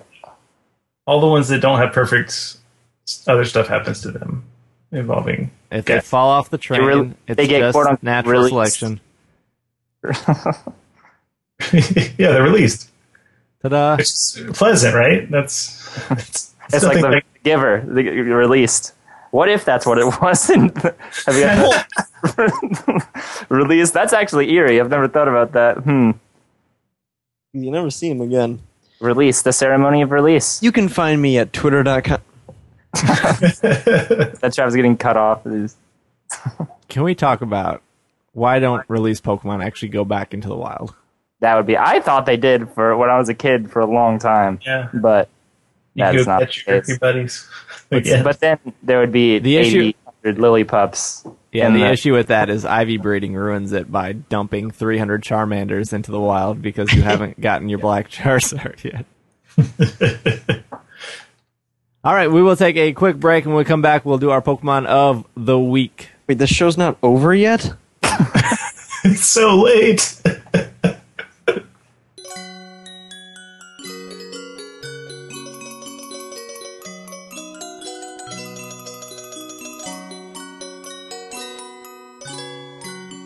And we are back from our break to bring you some Pokemon of the week.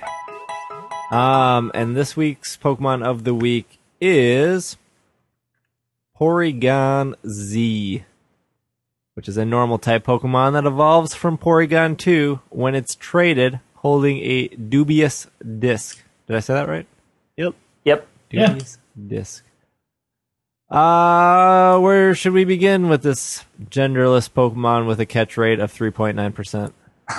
Well, the the dubious disc Porygon Z is kind of based on like corrupted software almost Right. is what I want to say is based on because So it dubious comes back means to Netrunner. yeah, Full circle. Full circle. If you remember that from like three hours ago into this podcast, I don't. yeah, Tra- you'll have to Travis listen, like, Travis. what? What? Yeah, Travis, we we talked about Netrunner for about eighty minutes. Travis, it was Can- super can we get funny that you brought of up. that?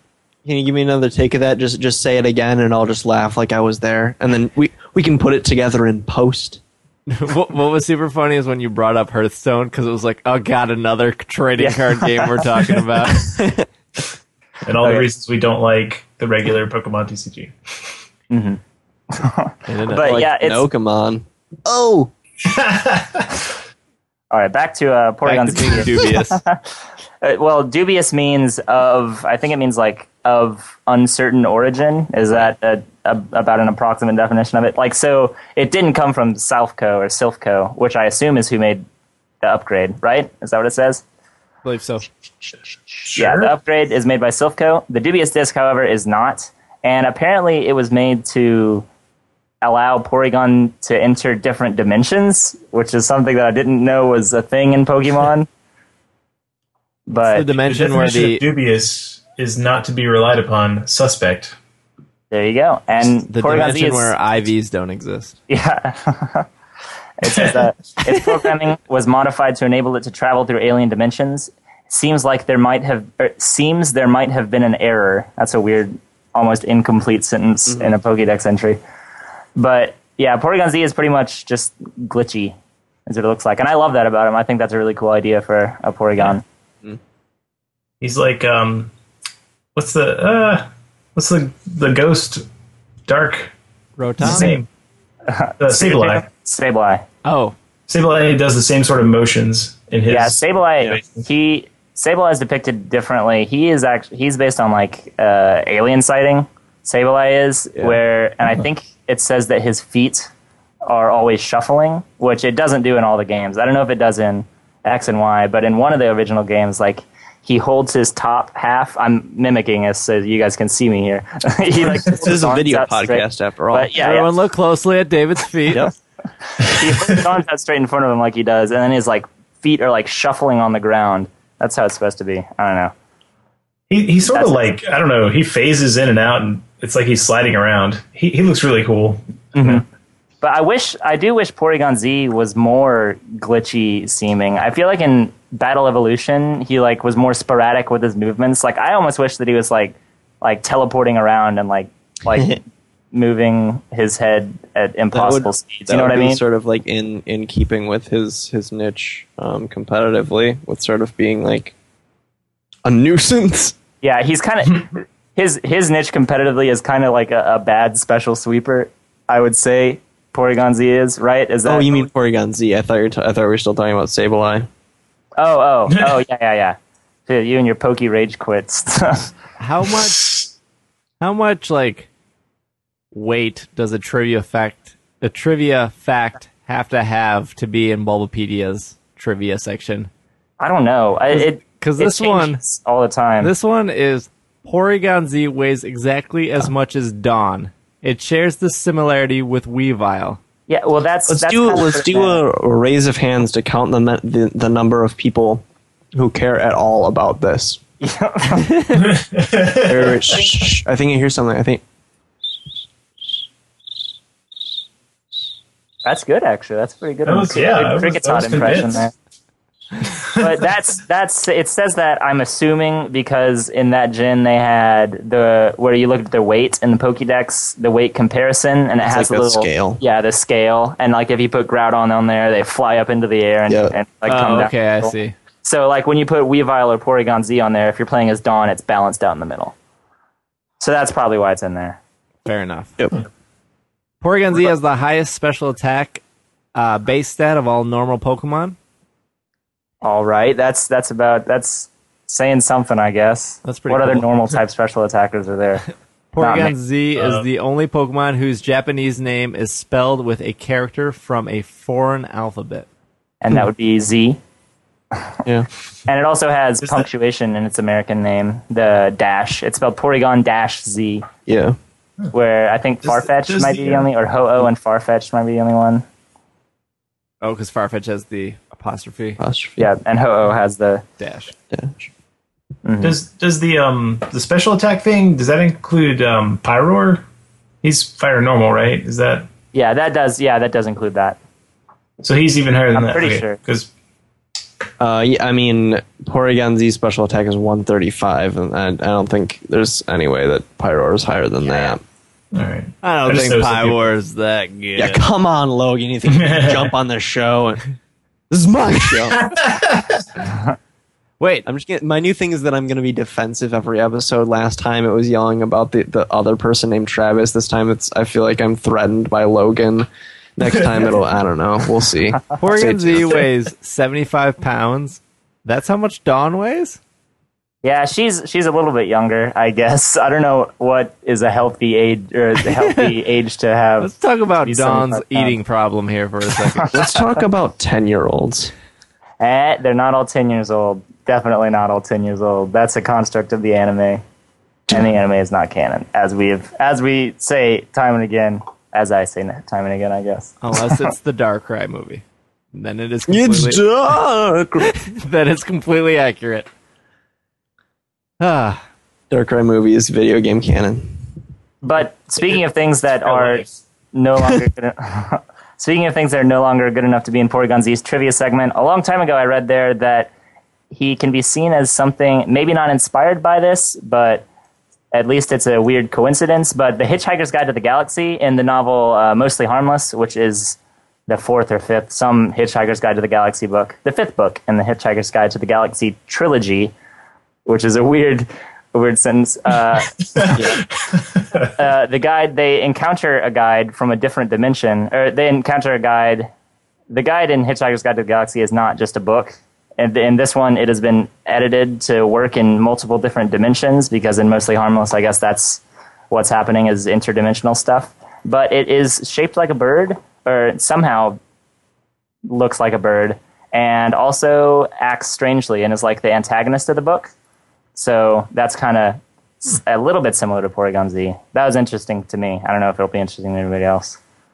I know that from now on, whenever I think about the Hitchhiker's Guide to the Galaxy, I will picture Porygon Z. Absolutely. There you go. you can name him Marvin because that's the only thing I know about Hitchhiker's Guide to the Galaxy is the sad robot. uh, I think the only thing interesting is left on Bul- Bulbapedia here is Porygon Z is a combination of combination of Polygon and Z.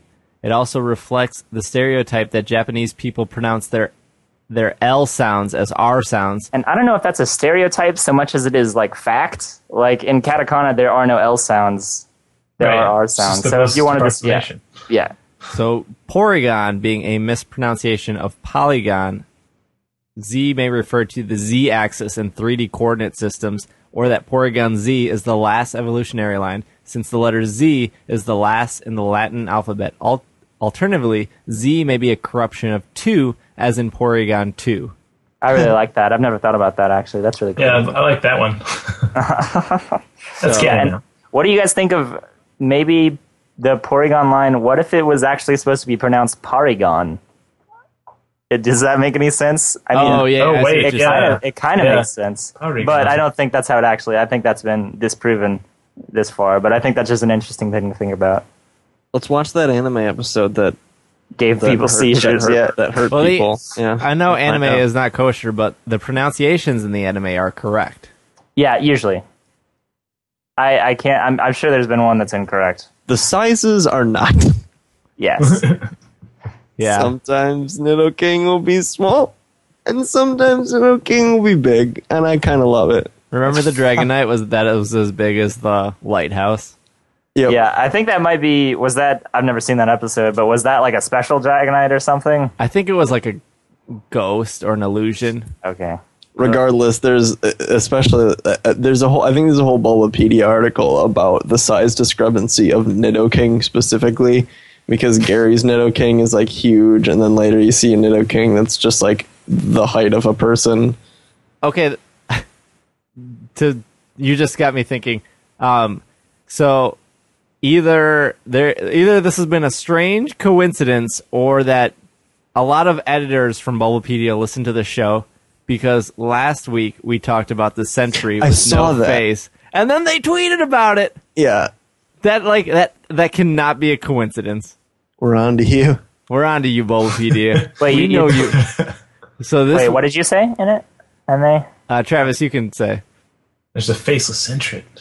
oh right right, right because the there's an episode there's an uh, we were just stumbling around bulbapedia for something else. We were talking about the who's that pokemon thing and apparently there's an episode of who's that pokemon where it's like it's Sentret and then the Sentret has no face.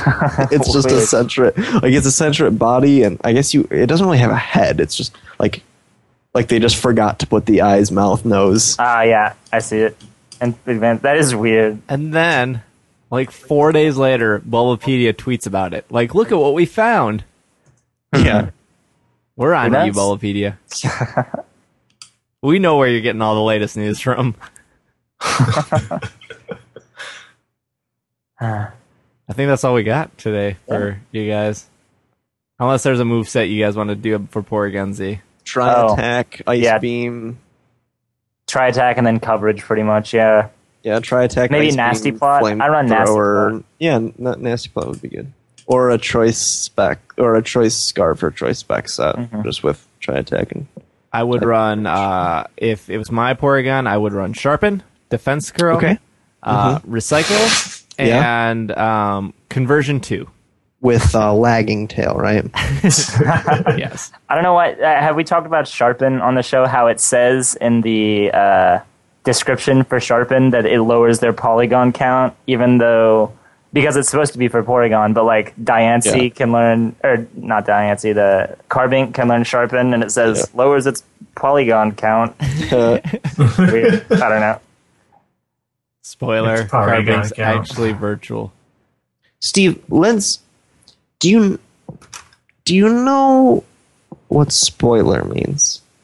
Because this is the second episode in a row where very strange things have been given spoiler alert. Well, I mean, in the form of talking, it would just be a transitional word like let's go or vamonos. I think he means that when Diancie is when more information on Diancie is going to be released, it's going to be revealed that Carbink was all along just uh, artificial Pokemon. That is a So it's a reason. spoiler. It's a spoiler to that. Yeah. We know it first, and it's a spoiler. Also now, then Bulbapedia now will spoiler tweet alert about is it. a citation. Wait, one more thing, guys. I, I was just thinking about this. I was going to bring it up, but I haven't yet. Do you think that, like, I tweeted about this, uh, like Sabrina and Burgh and gym leaders in higher population cities, they would probably be more used to being people's first gym leader, right? Because Sure. just more trainers start their journey there. yeah. Yes. That's just interesting to think about. I don't know. That it's and we the- know from Pokemon Origins that they, they- can. Yeah, exactly. that they have different Pokemon to use. Mm-hmm. Yep. What if So the we kinda game was think of it actually as- like that? I wish. If it, what if you could like pick like a hometown? That would be the best. Oh, that'd be so cool. Ruby and Sapphire remix. You pick your own town. That would make Right. that would like honestly make me want to get a Gen 3 remake. That's the one thing that sells you on it. honestly, like that would be awesome. That would because it's more of like making your own story, which is one of the things that like Pokemon claims to be good at, but like isn't that great at. Didn't Gen 3 have um secret bases? yeah, That was pretty rad. that was really really day. cool. It also had a lot of water. it was really annoying that you had to have a Pokemon with hidden power to get to your secret base, though. Oh, really? Yeah. Yeah, Mhm. I that's don't, what. It, I don't remember that. Or was it secret Well, you- power or nature I think. power? It, ooh, I think it was C. It depended on Power. where you built it, right? No, I, Right. it's all one. I think it's secret power. Wait. Uh, damage dealing, normal type move, introduced in Generation 3. Yeah, I think it is secret power. Regardless, it was really strange that you had to do that. Like, why not Yeah. just like be able to go into your secret hideout? It you is- built the place. Strange to have to have a Pokemon that knows cut to get past a shrub. It's also strange. It's intimidating, man. It's intimidating. Could be Um, right next to your flying guy. It wouldn't work. Travis, Mm-hmm. where can they find you?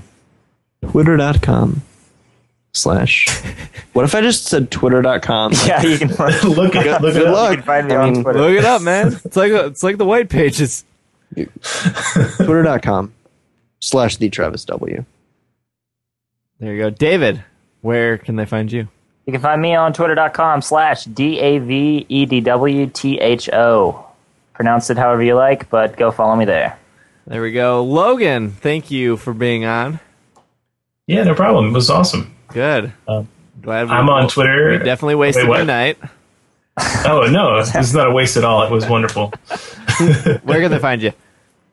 Uh, I'm on Twitter at loganjenkins.com. Also, is a thing I do. I just made it. I just made it all one thing. It's mushed together. So Logan Jenkins on Twitter. LoganJenkins.com is my design site, and then downplusa.com is my comic uh, with two friends that I. We, we Is put that together. plus uh, spelled out, or... Yeah, P L U S Okay, just making sure that it's not like... All right, found it. Go check it out. We got a bunch of pretty funny Pokemon comics on there. And board game comics. Yeah, they're they're all really funny. They are funny. I think, but I'm very biased. Betrayal at the house on the hill the other day. Yeah, that game's good. That's a fun one. Yeah. It's We've it's my group has played it like a hundred times. It's so good. So, It- so it is very but broken, so like- good. And also, you have to skip the Stuart Little encounter anytime you have it. If it says stuff about cats and planes, junk that man. Do a different one. Not good. It's it's Stuart Little. You play the game Stuart Little. You're all mice, and you have to get away from the cats in a toy airplane. Stuart Does that Little, sound like wow, I a fun haven't, board game? I haven't thought about that in a long time. oh my gosh. with the boat race, with the... oh, All right. You guys can find the podcast on Twitter at Pokemon Podcast. You can like us on Facebook, facebook.com slash pkmncast. We are also on Google Plus and YouTube and Omni Radio and Stitcher Radio and Scatter Radio and iTunes.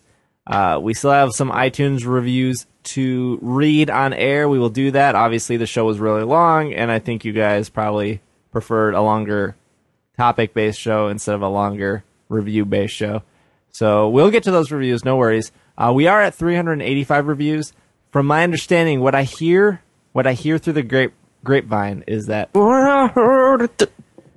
what I hear is iTunes will consider your podcast on their one of their top banners that they run uh, once you hit 400 reviews. So we're just 15 reviews away from that. So if you haven't Wow. reviewed us, please do so in iTunes because once we get to 400, that puts us into their their eyes, their consideration. Uh, but that's just what I hear through the grapevine. Not like I have any connections or anything. Hey, Steve. yes, David. Where would we find you on Twitter? Uh, you guys could find me on Twitter uh, at dragging a lake, D R A G G I N G A L A K E. And that's it. I think that's our show for you guys. we go. Um, thank you, David. Thank you, You're very welcome. Travis. I was only here for half of the show, and I still feel like I've been here for an eternity. Yeah, it's been long. Thank you, Logan. It was my pleasure. This has been another episode of the Pokemon Podcast, and we are, Super effective. Super effective. spoiler alert, Vominos.